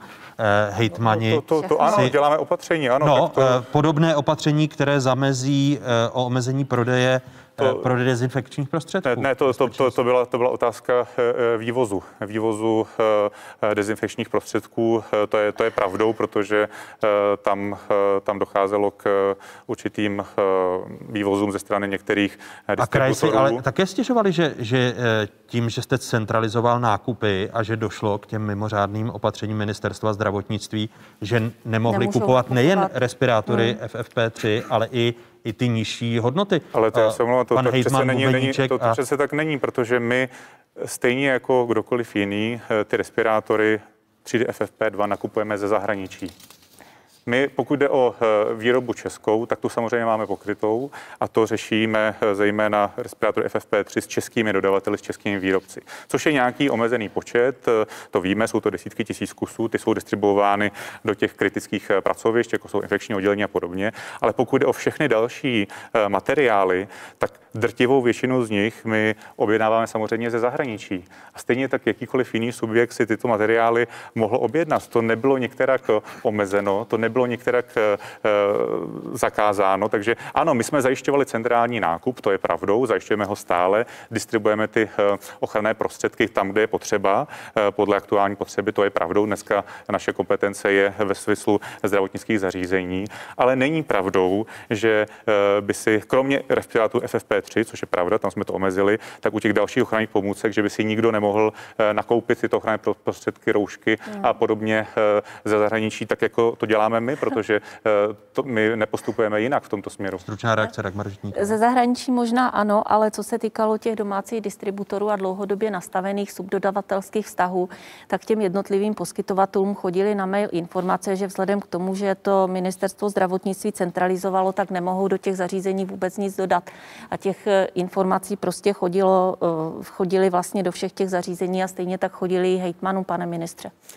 Ale to, to byly pouze čeští dodavatelé, kterých by je naprosté, naprosté minimum. Eh, musíte si uvědomit, že eh, produkce českých dodavatelů je v řádu desítek tisíc kusů, ale já si myslím, že to asi není úplně eh, ten, jak ten, ten předmět debaty. Jak, ten jak tu debaty situaci je... s těmi, s těmi domovy důchodců teď řešit, paní předsedkyně? Já mám ještě jednu poznámku a ta se týká konkrétně té toušně. Já nevím, pane ministře, jestli jste se tam byl podívat, ale toušeň lázně to je zařízení typické hotelového typu. Tam jsou dvojlůžkové krásné pokoje, které mají vlastně mm, hotelové, hotelové postele. Kromě toho na všech těch pokojích téměř jsou všude koberce. To je zařízení, které je absolutně nevhodné na to, aby se tam v současné době vlastně umistovali seniori nebo nemocní lidé. A to je vlastně potřeba řešit jakoby epidemiologicky. My jsme eh, opakovaně navrhovali, aby se vyčlenili v nemocnicích, které svým způsobem dneska mají uzavřených poměrně dost provozů, veškerou neakutní péči. To bylo jedno z opatření, které my jsme velice uvítali a my jsme ho také jako odbory už 12. března doporučovali, tak aby se tady na těchto odděleních vyčlenili prostory, kde budou vlastně hospitalizováni ti klienti z těch domovů důchodců, u kterých se projeví jednoznačně to onemocnění a bude diagnostikované.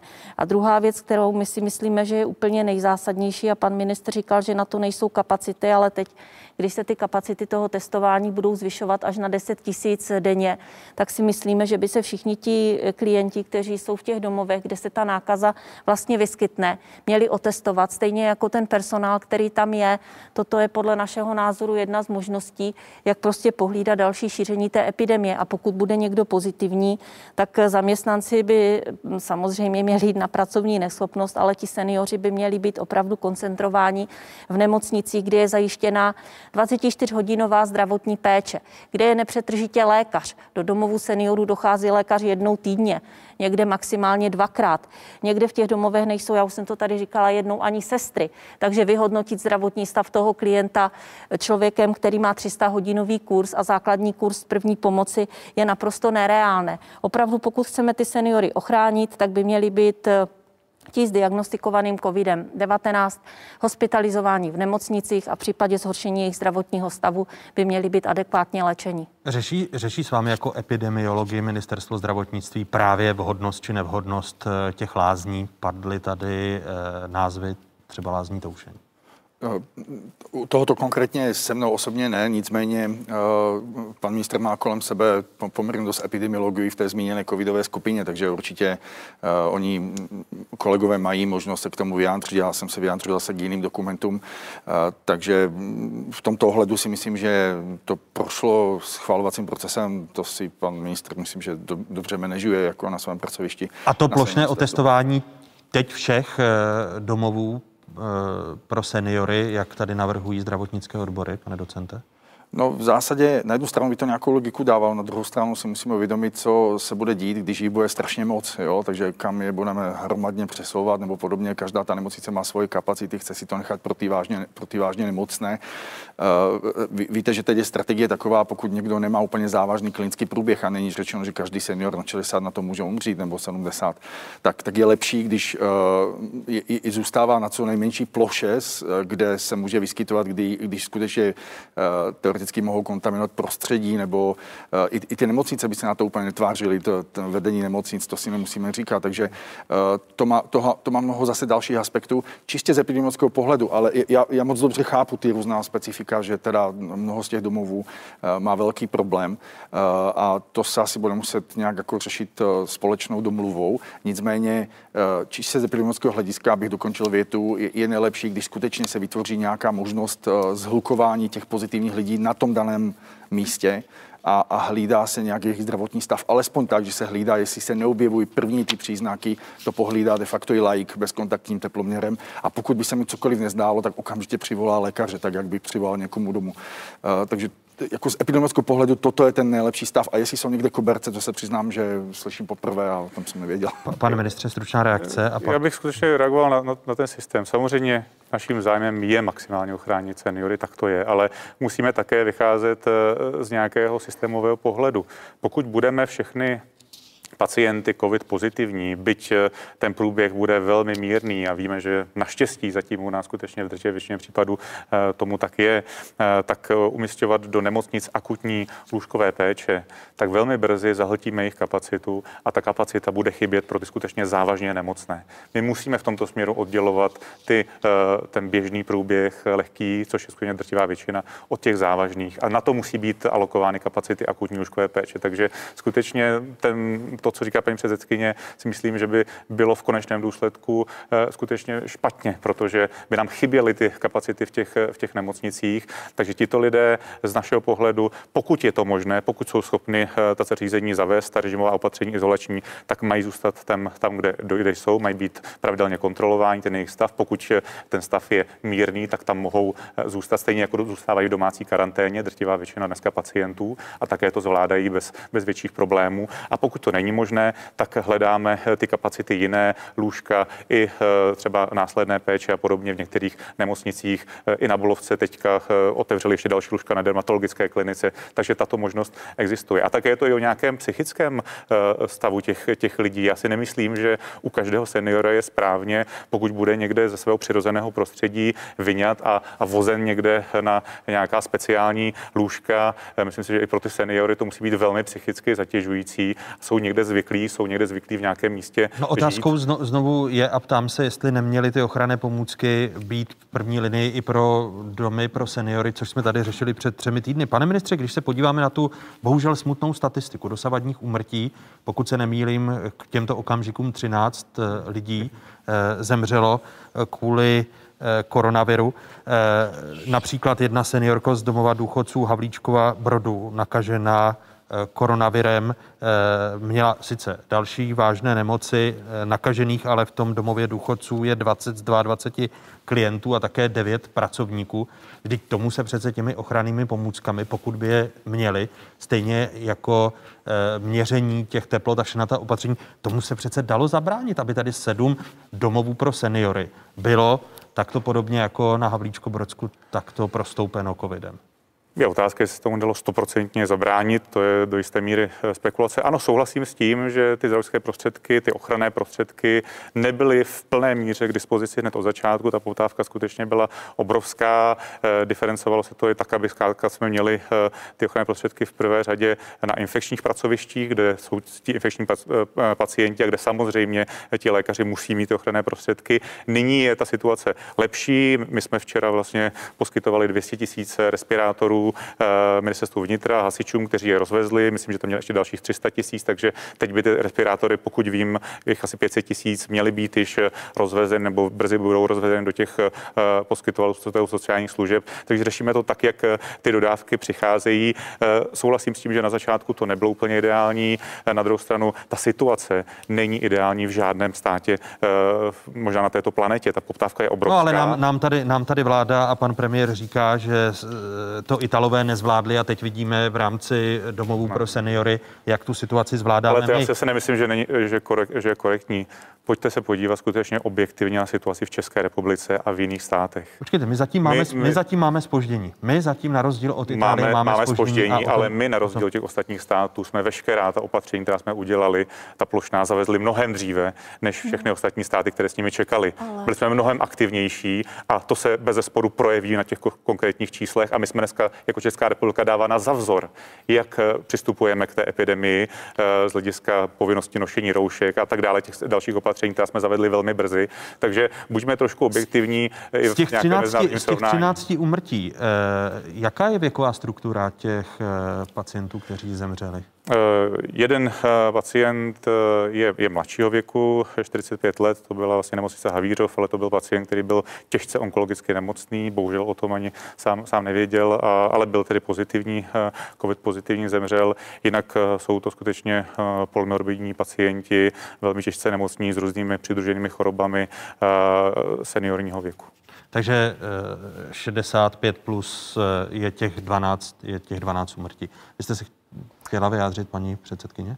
No, já se znovu vrátím k tomu, že prostě ta ochrana těch lidí v těch eh, zařízeních eh, sociálních služeb je úplně nejzákladnější, protože hm, kdyby tam eh, ten, ty osobní ochranné pomůcky byly vlastně distribuované od začátku, tak ta situace skutečně mohla být eh, trošku jiná, protože zase se vrátíme k těm 14 dnům, kde jsme vlastně v tom eh, skluzu.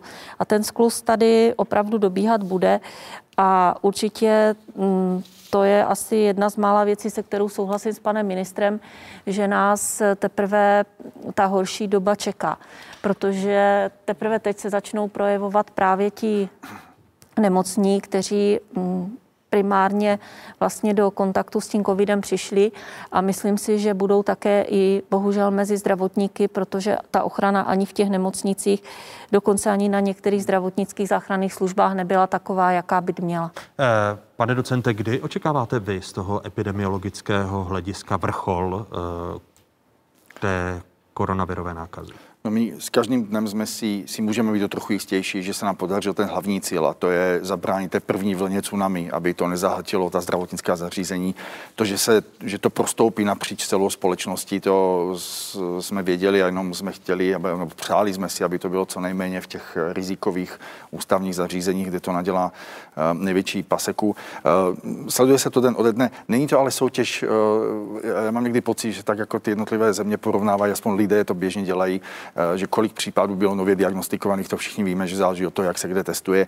Vy, eh, vy říkáte, že, dva, že máme počítat s tím, že máme 20-násobně eh, vyšší asi počet nakažených, když teď uvádíme a ministerstvo Eh, zdravotnictví dva, dvakrát denně uvádí ta čísla počtu nakažených v současnosti kolem tří tisícovek lidí, kteří jsou nakaženi. Tak eh, to každá země si může být téměř naprosto jistá, a když ne teď, tak časem, že eh, bude mít na svém území několik, možná desítek procent, minimálně tak 10-20 se to odhaduje lidí, kteří nikdy nebudou vědět, že si to nákazou prošli a až se, až se jednou udělají serologické protilátkové přehledy plošné populace, jak se zjistí, že a teď klidně se může ukázat, ale to je skutečně ničím nepodložené, jenom si chci ukázat, že jak vysoká míra to může být, že, že třetina, možná i polovina populace si ten dříve nebo později uh, projde a že skutečně musí dojít k tomu, k tomu pomalému promořování té zdravější části populace, abychom potom ochránili v rámci nějaké kolektivní imunity ty seniory, uh, než bude případně k dispozici nějaká očkovací látka.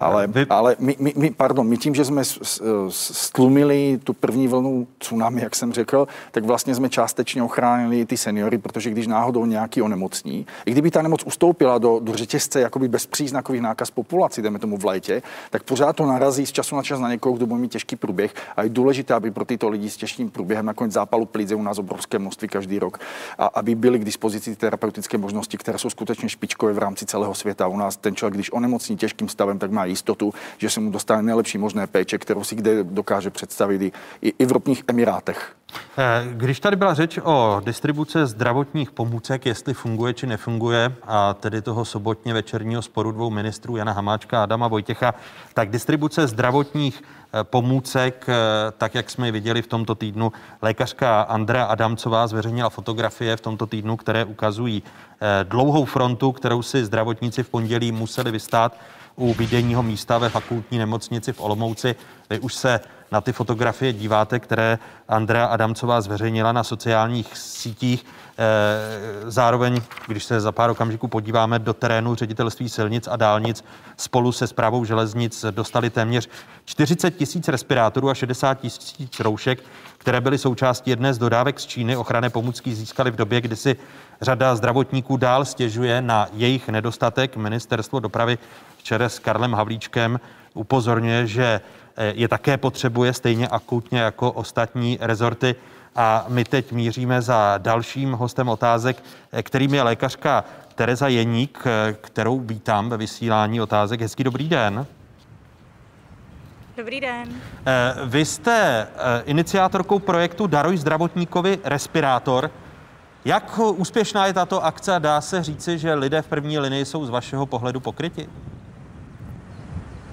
Eh, no, nemyslím si, že v tuto chvíli jsou lidé v první linii pokryti. Eh, ta výzva vlastně trvá týden. Eh, vzniklo to tím, že jsem z frustrace, z nedostatku pomůcek jsem napsala facebookový status, vlastně včera to byl týden, a vyjádřila jsem tam teda frustraci nad tím, že zdravotníci pomůcky nemají, zejména respirátory FFP3 a přitom lidé na veřejnosti, jak začali chodit v rouškách, tak jsem viděla poměrně masivně, chodí v těch respirátorech, přitom je to velmi zbytečné. Ve chvíli, kdy každý nosíme roušku, platí skutečně moje rouška chrání tebe, tvoje rouška chrání mě. A tím pádem nošení respirátorů na veřejnosti je, je zbytečné. A to, co jsem teda vyjádřila, ten post se začal sdílet a do toho mi začali psát lidi, že mají respirátory, že by mi je rádi poslali. A to už mi bylo jasné, že je potřeba to nějak teda zorganizovat, aby jsme vytvořili platformu, aby se ty eh, respirátory dostaly tam, kam jsou potřeba. Eh, založili jsme tedy s kamarádkou facebookovou stránku, eh, vytvořili jsme tu výzvu Daruj zdravotníkovi respirátor a už teda v průběhu týdne se nám povedlo předat přes 20 respirátorů přímo konkrétním zdravotnickým zařízením. Jsou to teda zejména soukromníci, kteří se ozývají, protože zdá se, že k ním se opravdu ty dodávky nedostávají a jsou také ta první linie. Eh, dále tedy se, eh, se nám povedlo nakontaktovat některé lokální výrobce ochranných pomůcek a vlastně už v pátek jsme předali 52 eh, roušek s nanofiltry 52 zdravotníkům v Lomnici nad Popelkou. Eh, dále se nám v rekordním čase povedlo eh, zahájit veřejnou sbírku, kterou jsme zveřejnili včera a od pondělka bude, bude sběrné místo vlastně v nadačním fondu Agora 7, v přístavě 7 na Praze 7 bude odběrné místo, kde si budou moct zdravotníci vyzvedávat pomůcky. Uh, I jiné pomůcky než jen ty respirátory či roušky, uh, o kterých uvažujete? V tuto chvíli, v tuto chvíli jsou to respirátory, uh, roušky z nanofiltry a, a i štíty. Už máme v jednání, už nějaké budou hned začátkem týdne a na tom pracujeme, abych bylo víc. A zdravotníci se vám ozývají, že, by, že se jim ještě nedostává ano, ano, jiných, třeba ochranných obleků nebo, nebo něčeho podobného? Uh, ano, ano. Teďko vlastně zase další zprávu jsem měla, že se nedostává uh, ochranných obleků. Eh, a, myslím si, že ty zprávy se množejí a těch věcí, které se nebudou dostávat, bude víc a my se budeme snažit aktuálně na tu, na tu potřebu eh, nějakým způsobem reagovat. Eh, děkuji Tereze Jeník, která byla dalším hostem otázek. Děkuji vám za vaše informace a přeji pevné zdraví a pokud možno co nejvíce zajištěných takto své pomocí ochranných, ochranných pomůcek pro lidi první linii. Také děkuji, vám také pevné zdraví. Eh, pane ministře, kdy tohle skončí? Teď myslím ty dobrovolnické sbírky šití, roušek a, a podobně. Tak já si nemyslím, že šití roušek a priori je, je něco špatného. My říkáme, že eh, látkové roušky jsou v tomto směru možná lepší o něco než ty jednorázové, ale eh, pokud je o ty respirátory, eh, tak ty jsou určeny pro zdravotníky a já vím, že to úplně toto nefunguje ideálně, ale znovu říkám, je to věc, která byla rozhodnuta už minulý týden, že půjde skrze kraje. My jsme se včera sešli s zástupci těch terénních lékařů, praktickými lékaři, dětskými praktickými lékaři, ambulantním specialistem a dalšími zubaři. Pan Šmusler byl u nás včera večer a dohodli jsme se, že jim nyní vypomůžeme. Eh, v úterý dostanou 300 tisíc respirátorů, eh, tak abychom zkrátka eh, je nenechali pouze na těch dodávkách z krajů, kde ne vždycky to zkrátka funguje úplně ideálně ve všech krajích. Někde je to lepší, někde horší. Takže... A kraje zase ale říkají, že to nefunguje kvůli vám, tak pak se v tom ale kvůli, kvůli nám, ne, já to nechci nikoho na někoho svádět, já říkám pouze hledáme řešení, takže včera jsme se dohodli na tom, že zdravotníkům eh, v tom terénu dáme 300 tisíc respirátorů, které jim půjdou v eh, úterý a měla by to být nějaká pravidelná dodávka ze strany eh, ministerstva zdravotnictví. Ale já to nechci svádět na kraje. Kraje to mají taky velmi složité, jak jste o tom hovořil. Jsou tam různé další skupiny, které tlačí na to, že také chtějí respirátory, řidiči a tak dále. Ta poptávka je obrovská. Ta poptávka je obrovská, ta, ta mož, ty možnosti samozřejmě jsou nějakým způsobem limitovány. Pro nás ale, je... ale je správné, že třeba ředitelství silnic a dálnic ve vší úctě ke stavařům má ochranné pomůcky, které nemají lidé v domovech důchodců. Je to, dává to logiku? Ale znovu říkám, to není... Já, Jste člen vlády, ano, já se omlouvám. Jsem, jsem člen vlády, já se vás jenom ptám, jestli to dává logiku. My, my, o tom eh, jako se zdravotnictví rozhodujeme. Samozřejmě uh, oni mají zase své, své argumenty, že když nebudou mít uh, ty pomůcky, tak tyto všechny služby vlastně přestanou fungovat, lidé tam budou v, v karanténě a tím pádem uh, tak to, co je teď to ochromí, pro stát, ochromí Českou republiku. Co je teď pro stát priorita? Pro, pro, mě, pro mě samozřejmě, Domo, pro mě osobně je, pro mě pro seniory, osobně, nebo? pro mě osobně je priorita zdravotnictví, pro mě osobně jsou prioritou samozřejmě sociální služby a, a, a tyto služby, které samozřejmě řeší ministerstvo zdravotnictví, zejména tedy nemocnice a, a lékaři v terénu. To je pro mě osobně priorita, ale je jasné, že pro průmysl, pro, pro, pro potravinářský průmysl, pro obchody, kde jsou, kde jsou pokladní, tak mají zase své, své priority. Je to velmi složité v tuto, v tuto dobu, protože ta poptávka skutečně je masivní, ale my budeme dělat všechno pro to, aby zdravotníci měli respirátory jak v nemocnicích, tak v terénu a na tom jsme se včera dohodli se zástupci všech eh, těchto asociací. Vy jste, paní předsedkyně, zásadně kritizovali eh, Adama, Adama Vojtěcha. Eh, on teď to dostává ze všech stran v těch uplynulých dnech. Minulý týden jste vydali zprávu, že ministr zásadně selhal, hazarduje se zdravím a životy zdravotníků a chtěli jste, aby o všech těch opatřeních rozhodovala vláda jako celek. Zlepšilo se už to rozhodování? Co se týká toho zásobování a těch roušek, tak eh, já si myslím, že pan minister sice tady říkal, že nejsem korektní, ale já si myslím, že jsem korektní vůči němu velmi protože já jsem s ním v uplynulých 14 dnech vlastně poměrně hodně komunikovala a přeposílala jsem mu všechny ty zoufalé informace z terénu, z těch jednotlivých nemocnic, kdy ti lidi si stěžovali na to, že nejsou ochranné pomůcky, na to, že jsou v podstatě nazí. Eh, oni při kontaktu s těmi pacienty, kteří dokonce byli podezření, eh, v podezření na to, že mají COVID-19, měli opravdu pouze ty látkové roušky anebo jednorázové roušky, třeba jednu na celou 12-hodinovou směnu. Prostě ta situace taková byla a já si opravdu myslím, že to ministerstvo zdravotnictví v počátečních fázích jednoznačně nezvládlo. Že nezvládlo to zásobování a byla jsem svým způsobem ráda, když to potom přebralo ministerstvo vnitra a ty zásoby na ty jednotlivé kraje začaly chodit. Protože když já se vrátím ještě k tomu období, které bylo okolo toho 17. 19. března, možná ještě i pár dnů dřív, tak eh, vlastně, když já jsem se ptala tady pana ministra, jestli přijdou ty dodávky a v jakých objemech, tak eh, říkal, že ano, že přijdou. Ale v podstatě v té době žádné dodávky nebyly. Víte, že jsme se bavili o tom, že vám někde v zahraničí zadrželi nějaké kamiony a že prostě ty ty materiály jakoby nejsou.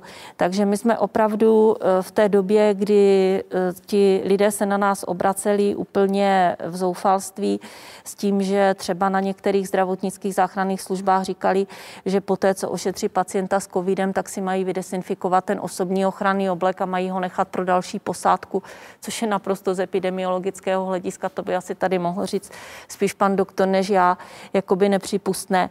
Takže my jsme opravdu... A změnilo se to, změnilo době, se to od, od, té, uh, od té vaší výzvy, aby celou uh, tu věc řešila vláda? Uh, jako, A nebo ne?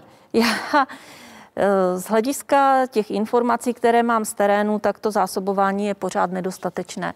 Neustále si stěžují vlastně zdravotníci na to, že ty osobní ochranné pomůcky nejsou ještě úplně v takovém rozsahu, v jakém by být měly, ale hlavně si stěžovali na to, že není jasné, jak vlastně mají být chráněni. Takže my už jsme 17. března chtěli tady po panu ministrovi, aby vydal nějaký vnitřní metodický pokyn, ve kterém se sdělí těm jednotlivým zařízením, co ti zaměstnanci vlastně mají mít při ošetřování jakých typů pacientů. Třeba nebylo jasné, co mají mít v odběrových stanech. Někde se říkalo, že mají mít respirátory trojky, někde se říkalo, že mají mít dvojky, někde se říkalo, že stačí třeba jenom nanoroušky, někde se prostě oblékali do těch eh, obleků celotělových, do těch taveků, někde měli jenom třeba operační plášť přes, svůj osobní, přes svoje osobní oblečení, na to měli gumovou zástěru. Takže prostě podle nás opravdu eh, ta koncepční práce jako taková byla mm, velice špatná a nebylo to centrálně řízené. To je to, co já Jenom, opakovaně... že, tady, že, že tady vstoupím do vaší řeči, mezi nakaženými je právě i zdravotnický personál z Tomajerovy zdravot... nemocnice, eh, kde se minulý týden nakazili čtyři zdravotní sestry. Dvě z nich se nakazily od pacienta a předseda ústředního krizového štábu Roman Prinula pronásil i tato slova. Tady se ukazuje, že eh, ty sestřičky byly plně chráněny na tom nejvyšším stupni, to znamená respirátory třídy, tři oděvy, eh, rukavice, vše. Eh, nicméně ukazuje se, že zřejmě došlo k chybě v manipulaci s těmi ochrannými pomůckami, protože tady se musí naprosto přesným způsobem svlékat. Chápu správně, že zdravotnický personál nemá centralizovaně ty informace, aby se dobře svlékal, že i to jsou hmm. důvody toho nakažení? Teď už eh, ty informace jsou. Včera ministerstvo zdravotnictví vydalo vlastně takový pokyn, ve kterém se hovoří o tom, jak mají být chráněni ti zdravotníci na jednotlivých eh, pracovištích, jaké ochranné pomůcky by měly mít k dispozici. Nicméně v těch nemocnicích, vzhledem k tomu, že ty pomůcky pořád ještě nejsou, tak stále běží to, že jim říkají, že jako ochrana jim stačí třeba pomůcky v daleko nižším rozsahu, než v podstatě by měly být i na základě toho doporučení ministerstva zdravotnictví. Samozřejmě ten problém potom nepůjde tady za panem ministrem, ale půjde za těmi jednotlivými poskytovateli a řediteli, protože zajistit osobní ochranné pomůcky je vlastně povinnost každého toho zdravotnického zařízení. A co se týká eh, té situace s svlékáním a vyslékáním těch osobních ochranných pomůcek, tak tady si myslím, že ministerstvo Eh, naopak neselhalo, protože metodický materiál, který je na jejich stránce ke koronaviru, vlastně má video, ve kterém je ten postup pro oblékání a svlékání eh, zdravotnického, zdravotnického materiálu. Takže jakoby mm, tady část těch věcí jakoby běží, ale znovu, když se vrátím k těm předpokladům a k té délce toho času a k tomu, jako co se, co se mělo, tak eh, opravdu si myslím, že ti zdravotníci v tom terénu chránění jednoznačně nebyli. Osobní ochranné pomůcky nebyly k dispozici. Eh, bylo tady rozhodnutí, že se budou nakupovat centrálně. Předzásobený není nikdo, není předzásobený také proto, protože v českém zdravotnictví je nízký objem finančních prostředků. Když se podíváte, kolik my Jenom, dáváme na zdravotnictví, ať, tak to je fakt problém. Ať se... Takže žádné zásoby nemohly ty nemocnice mít i z finančních důvodů. A pokud nemocnice měly, tak to byly některé velké nemocnice přímo řízené tady panem ministerstvem, které třeba mají lepší hospodářské výsledky než jiné. A ještě k té Tomajerce, eh, Víte, po bitvě je každý generál. Na druhou stranu, mm, já nechci být konkrétní, protože ti lidé se bojí, ale například eh, ve skupině, kterou my máme u nás na Facebooku si hodně sestřiček z Tomajerovy nemocnice stěžovalo, že to zásobování osobními ochrannými pomůckami je poměrně dost eh, složité a že je třeba prostě ho také v té Tomajerově nemocnici zlepšit. Tady je otázka na Rastislava Maďara. Už ví po těch eh, třech týdnech, zhruba třech týdnech, zdravotnický personál, eh, jak je to s těmi ochrannými pomůckami, když paní předsedkyně mluvila o tom, že zprvu selhávala nějaká centrální metodika nebo vedení vedení i samotného zdravotnického personálu? Já si myslím, že ano, že už je to mnohem lepší. Zase opět nedokážu posoudit na úroveň nějaké malé periferní nemocnice, ale jsem člen krizového štábu fakultní nemocnice v Ostravě a tam se to ta zlepšilo diametrálně a, a myslím si, že tam ty zdravotníci teďka se nemusí jaksi bát, že by se u běžného výkonu práce nakazili a je to samozřejmě odstupňováno podle toho, kde to přesně práce je, jestli tam může vznikat aerosolu toho a tak dále a tak dále. Já chci jenom říct, že uh, vy jste zmínil, že po bitvě každý generál ono je to teďka těžké, protože když si vezmete asi jediná země, která má teď eh, přebytek eh, nad vlastní potřebou je Čína. A u té Číny se teď snaží každý eh, koupit. Jo, a teď ministerstvo zdravotnictví taky má jiné úkoly, než jenom řešit jako roušky a tak. Já vím, že teď je pandemie, to vůbec nechci zlehčovat, ale u nás pořád se umírá ve velkém i na jiné diagnózy. A ještě víc mnohem, než, a doufám, že než kdy se bude umírat na koronavirus. Takže my potřebujeme zajistit chod všeho možného a nemůže se celé ministerstvo zdravotnictví konvertovat jenom na nákupní oddělení toho, kde, kde v Číně sehnat a vykopat roušky. A říkám to proto, že například já sám bych nebyl schopen, takže nekritizuji tuhle věc. Kdybychom teďka seděli ve studiu státní televize jakékoliv země Evropské unie, tak by ta debata se mohla ubírat úplně stejným směrem, protože je ten problém skutečně naprosto stejný všude, včetně jiných vyspělých zemí. Takže nikdo to nemohl předpokládat, ale eh, teď se nebavíme prosím o hrozbě lidských životů, ale to, co nastalo, má jednu obrovskou výhodu, že, že teď budeme jako celá společnost, jako zdravotnický systém, sociální systém, mnohem odolnější, kdyby tohle nastalo někdy v budoucnu. Že vy všichni... Bude, budeme opravdu odolnější, když se podíváme eh, na počty lékařů, na počty sester, eh, protože tady zdravotnické odbory dlouhodobě upozorňovali, eh, jak je podceněná hygienická služba, jak se ruší infekční infekční oddělení. Eh, to jsme tady mnohokrát s paní předsedkyní řešili a ministerstvo zdravotnictví v mnoha ohledech, nechci říct, že bylo hluché, ale neslyšelo na ty hmm. požadavky zdravotnických odborů tak, jak by mělo slyšet. Když se teď podíváme na, na připravenost těch jednotek intenzivní péče, tak celkový počet lékařů pro intenzivní péče v rámci celé republiky 4271. 1433 lékařů, kteří slouží na árech, 2883 lékařů na jednotkách intenzivní péče pro dospělé, zdravotních sester, nedostatek, který jsme tady řešili v uplynulých letech, na áro eh, v celé republice 4,5, na jednotkách intenzivní péče pro dospělé 10 849, celkem pro intenzivní péči v rámci celé republiky 15 422 zdravotních sester.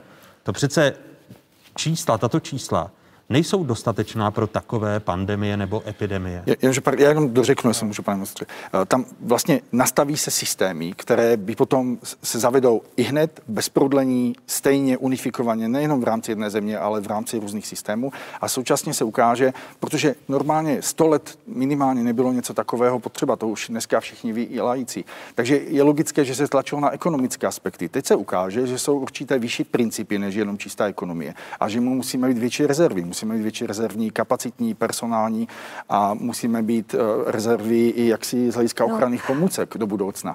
A, a, a tak to, to bude. A už nikdo nebude poukazat na to, že podívejte se, tady máme haldy ochranných pomůcek, kterých dalších 20 let jsme nepoužili a expirují. Ne, proto tahle pandemie nám ukázala, že musíme být k dispozici, i kdyby ty prostředky, které se za to dají do budoucna, byly tak v vozovkách vyhozeny z okna, že se ty prostředky vůbec nevyužijí. Aby na to chtěl navázat, je třeba si uvědomit, že čelíme největší pandemii skutečně za poslední desítky let, eh, sto let. Nikdo nikdy tady nic takového nezažil. To znamená, dneska vyčítat, že na to nejsme stoprocentně připraveni, že tady nemáme eh, eh, desítky tisíc lůžek infekční péče. Já si myslím, že není úplně zase objektivní hodnocení faktu a myslím si, že stále jsme na tom výrazně lépe než jiné státy. Když se podíváte na počty lůžek, na počty ventilátorů a tak dále ve srovnání třeba s Itálií a s dalšími zeměmi, tak myslím si, že jsme na tom velmi dobře že skutečně náš systém je. Jste si vzal ty horší příklady, mohl jste vzít lepší, ne, třeba já, Německo a další ale, No já si myslím ale, že, že já jsem třeba teďka viděl a dostávám pravidelně svodky, eh, co se děje třeba v Nizozemsku, eh, velmi vyspělý eh, systém zdravotnický, no. který je zcela naplněn. Tam má zcela jednotka, jednotky intenzivní péče jsou zcela po okraji naplněny. V Americe, v New Yorku nemají ventilátory. Včera jsem komunikoval s mojí... No to je jeden z nejhorších, co se týče sociálních ne, dopadů systému. Ale jsou, jeden... jsou, to, jsou, to velmi, jsou to velmi velmi bohaté státy, jsou to velmi bohaté Pro bohaté státy. lidi, bohaté. pro bohaté lidi, ne, ale ministře. Mluvím, Já bych, mluvím, mluvím ra, o, radši bych si z amerického mluvím, zdravotnického ne, ne, ne, systému ale, ale ne, nebral. Mluvím i o Evropě, mluvím o Evropě, uh, takže skutečně myslím si, že naše zdravotnictví v tomto směru, ano, můžeme hledat tisíce chyb, tisíce nedostatků, ale je na tom skutečně relativně dobře uh, v rámci uh, toho srovnání. Děláme maximum. Pro nás teďka je důležité skutečně, a to je naše priorita, aby naše nemocnice byly připraveny na ten nápor pacientů, vyčlenili své kapacity, to se děje, omezili elektivní péči, zaměřili se na tu akutní péči, dělali triáž. Všechna tato opatření jsme eh, vytvořili, eh, aplikují se a jenom tak můžeme eh, udržet ten systém v chodu, pokud všechny nemocnice toto budou dodržovat. Takže myslím si, že děláme maximum a každý dělá v takovéto mimořádné situaci, kterou tady nikdo nikdy v historii nezažil chyby. I my jsme udělali chyby bez zesporu, mohou se za to omluvit, ale pojďme být trošku objektivní a pojďme se na to dívat skutečně, co můžeme teďka udělat všichni společně, aby jsme tu epidemii zvládli od každého jednotlivce v naší společnosti, jak bude zodpovědný k sobě, ke svému okolí, až po nemocnici, aby se dobře připravili. Když mluvíte o vašich chybách, počítáte s tím, že budete obětním beránkem, který to odnese? Já si myslím, že toto se bude řešit, až ta epidemie eh, skončí a skutečně uvidíme, jestli jsme byli schopni zvládnout, anebo jestli eh, jsme skončili jako některé, některé jiné země, které skutečně eh, ten stav je velmi nešťastný. Já si myslím, že zatím si vedeme velmi dobře. Samozřejmě jsme na počátku, čeká nás ta kritická fáze, ale kdy, právě kdy, proto... Kdy počítáte s tím, že přijde? Bude to konec dubna? Určitě si myslím, že se bavíme o, o následujících dvou, třech týdnech, kdy uh, proběhne nějaká uh, kulminace, ale jak, jaká bude, to se ukáže až v tom čase. S jakým počtem nakažených a i obětí vlastně počítáte v tom kulminačním bodě během několika těch dvou, tří týdnů? Tak my jsme hovořili o nějakém čísle 15 tisíc v dubnu infikovaných, eh, ale samozřejmě to jsou nějaké modelace. My je každý den upřesňujeme. Eh, dohodli jsme se, že bychom dělali pravidelně tiskové konference s těmi modely, tak jak se ta epidemie vyvíjí, aby jsme byli maximálně eh, transparentní. Nechceme strašit veřejnost, ale chceme ukázat reálná data, která zpracovává úzy. Si myslím, že to dělá velmi dobře. A ten, ten váš poslední model tedy počítá s 15 tisíci nakaženými na konci dubna a, a to jsme, počtem, to jsme prezentovali vlastně, myslím, a počtem v na, na, na, na tiskové konferenci. Počet obětí v tomto směru je velmi těžko predikovatelný. My jsme naštěstí na tom zatím dobře v tom směru, že třeba eh, v Itálii eh, tehdy, ještě když eh, se to řešilo skutečně předtím, než přišla ta epidemie k nám, tak ukazovali čísla, že až 10% nakažených potřebuje intenzivní péči. U nás aktuálně na jednotkách intenzivní péče je 46 pacientů a máme 2669 pozitivních, takže vidíme, že nejsme na těch 10 a že zatím se eh, daří relativně ta čísla držet eh, v nějaké rozumné míře, aby to zdravotnictví zvládlo. Je, je ta kritika spravedlivá, když jsem se zeptal ministra zdravotnictví, jestli si nemyslí, že bude obětním beránkem a že bude odvolán. Eh, je ta jeho kritika oprávněná? Poslední otázka pro vás, paní předsedkyně. Víte, my tady s panem ministrem máme poměrně dlouhodobě hodně takových sporů, které se týkají personálu, ale které se týkají také objemu financí. Já určitě souhlasím se vším, co tady řekl pan doktor, když hovořil o tom, že je potřeba si říct, co je priorita. Jestli jsou priorita lidé a jestli prostě je priorita vlastně zabezpečit jejich zdraví a zabezpečit jejich ochranu, nebo jestli prostě budeme dávat ty peníze někam úplně jinam. Já teď nechci říkat jako kam, ale já osobně, protože se dlouhé roky pohybuju ve zdravotnictví, pracovala jsem 13 let na oddělení ARO, tak pro mě jsou prioritou ti lidé. A já jenom ještě k panu ministrovi pár posledních poznámek. Víte, pane ministře, mě velice mrzí, že vlastně vy, když tady teď hovoříte o té situaci, říkáte, že by z toho mělo být nějaké poučení a že bychom měli nějakým způsobem na to reagovat, tak vy jste teď poslali do připomínkového řízení v situaci, kdy víte, že bude 8 miliard výpadků ve veřejném zdravotním pojištění za platby za osoby samostatně výdělečně činné. Návrh na zvýšení plateb za státní pojištěnce ve výši buď 1,6 nebo 3,1 miliardy. Což je, miliardy. Nebo 3,5 miliardy, což je částka naprosto nedostatečná. Je nedostatečná i v těch objemech peněz, které máme ve zdravotnictví k dispozici. Podívejte se, ty nemocnice budou v problémech, protože všechny museli odložit neakutní vlastně výkony, ale částečně se s tím svezly i některé, jakoby dalo by se říci, subakutní výkony. Takže ty problémy prostě opravdu jsou. A e, co se týká té epidemiologické situace, teď my jsme tady nedávno měli třeba obrovskou epidemii spálniček v Moravskosleském kraji, v Ústeckém kraji, takže to, že chybí některá ta lůžka a že z dlouhodobého hlediska je nesmyslné snižovat prostě ty lůžka, protože to zdravotnictví nemůže být nikdy na 100% vytížené. To je prostě mýtus. A nemůže se také dávat do kategorií, které jsou jednoznačně ekonomické. Takže jako za nás opravdu já si myslím, že pan ministr prostě, eh, co se týká těch věcí a řízení zdravotnictví, že se nestaví za zdravotníky tak, jak by se za ně stavět měl, ani za ten svůj obor. Já jsem mu to řekla opakovaně a pan ministr tady tenhle ten můj názor dlouhodobě zná a slyšel ho. Já nejsem vůči němu nekorektní. Když udělal něco dobře, tak eh, jsem vždycky řekla, že tohle jsou věci, které jsou v pořádku, ale ty věci, které se tady děly eh, v tom minulém období před 14 dny, před měsícem, ty jednoznačně podle nás v pořádku nejsou. A my jsme panu ministrovi doporučili, aby zvážil, jestli v té funkci má dál zůstat, nebo jestli vlastně by to měl přebrat manažer, který v podstatě bude mít zkušenosti třeba případně i z toho zdravotnictví a i z Pan ministr ale k rezignaci nevidí důvod, paní předsedkyně. Já si myslím, že ta situace se vyhodnotí, až skutečně bude po té, po té epidemii. To, že odbory jsou permanentně kritické, to, to víme už posledních 15 let, ale, ale eh, myslím si, že toto je zkrátka něco, co tady nikdo nikdy nezažil. My děláme všechno pro to, abychom tu epidemii zvládli, chráníme zdravotníky. Včera, včera jsem říkal, jak jsme o tom, o tom jednali, děláme maximum možného, maximum možného, které můžeme v rámci těch podmínek, eh, které, které jsou dělat a vyhodnotíme tu situaci, až ta epidemie opadne. Až opadne na konci dubna, vy budete přemýšlet o svém tak vlastním ne, neříkám, odchodu, že, že, odchodu z vlády? to nebude asi na konci dubna, já myslím, že ještě se budeme bavit uh, o nějaké možná květnu, ale to neříkám, že budu přemýšlet o, o svém odchodu vlády. Já, já si myslím, že skutečně to vyhodnotíme na základě toho, jak zvládneme tu epidemii.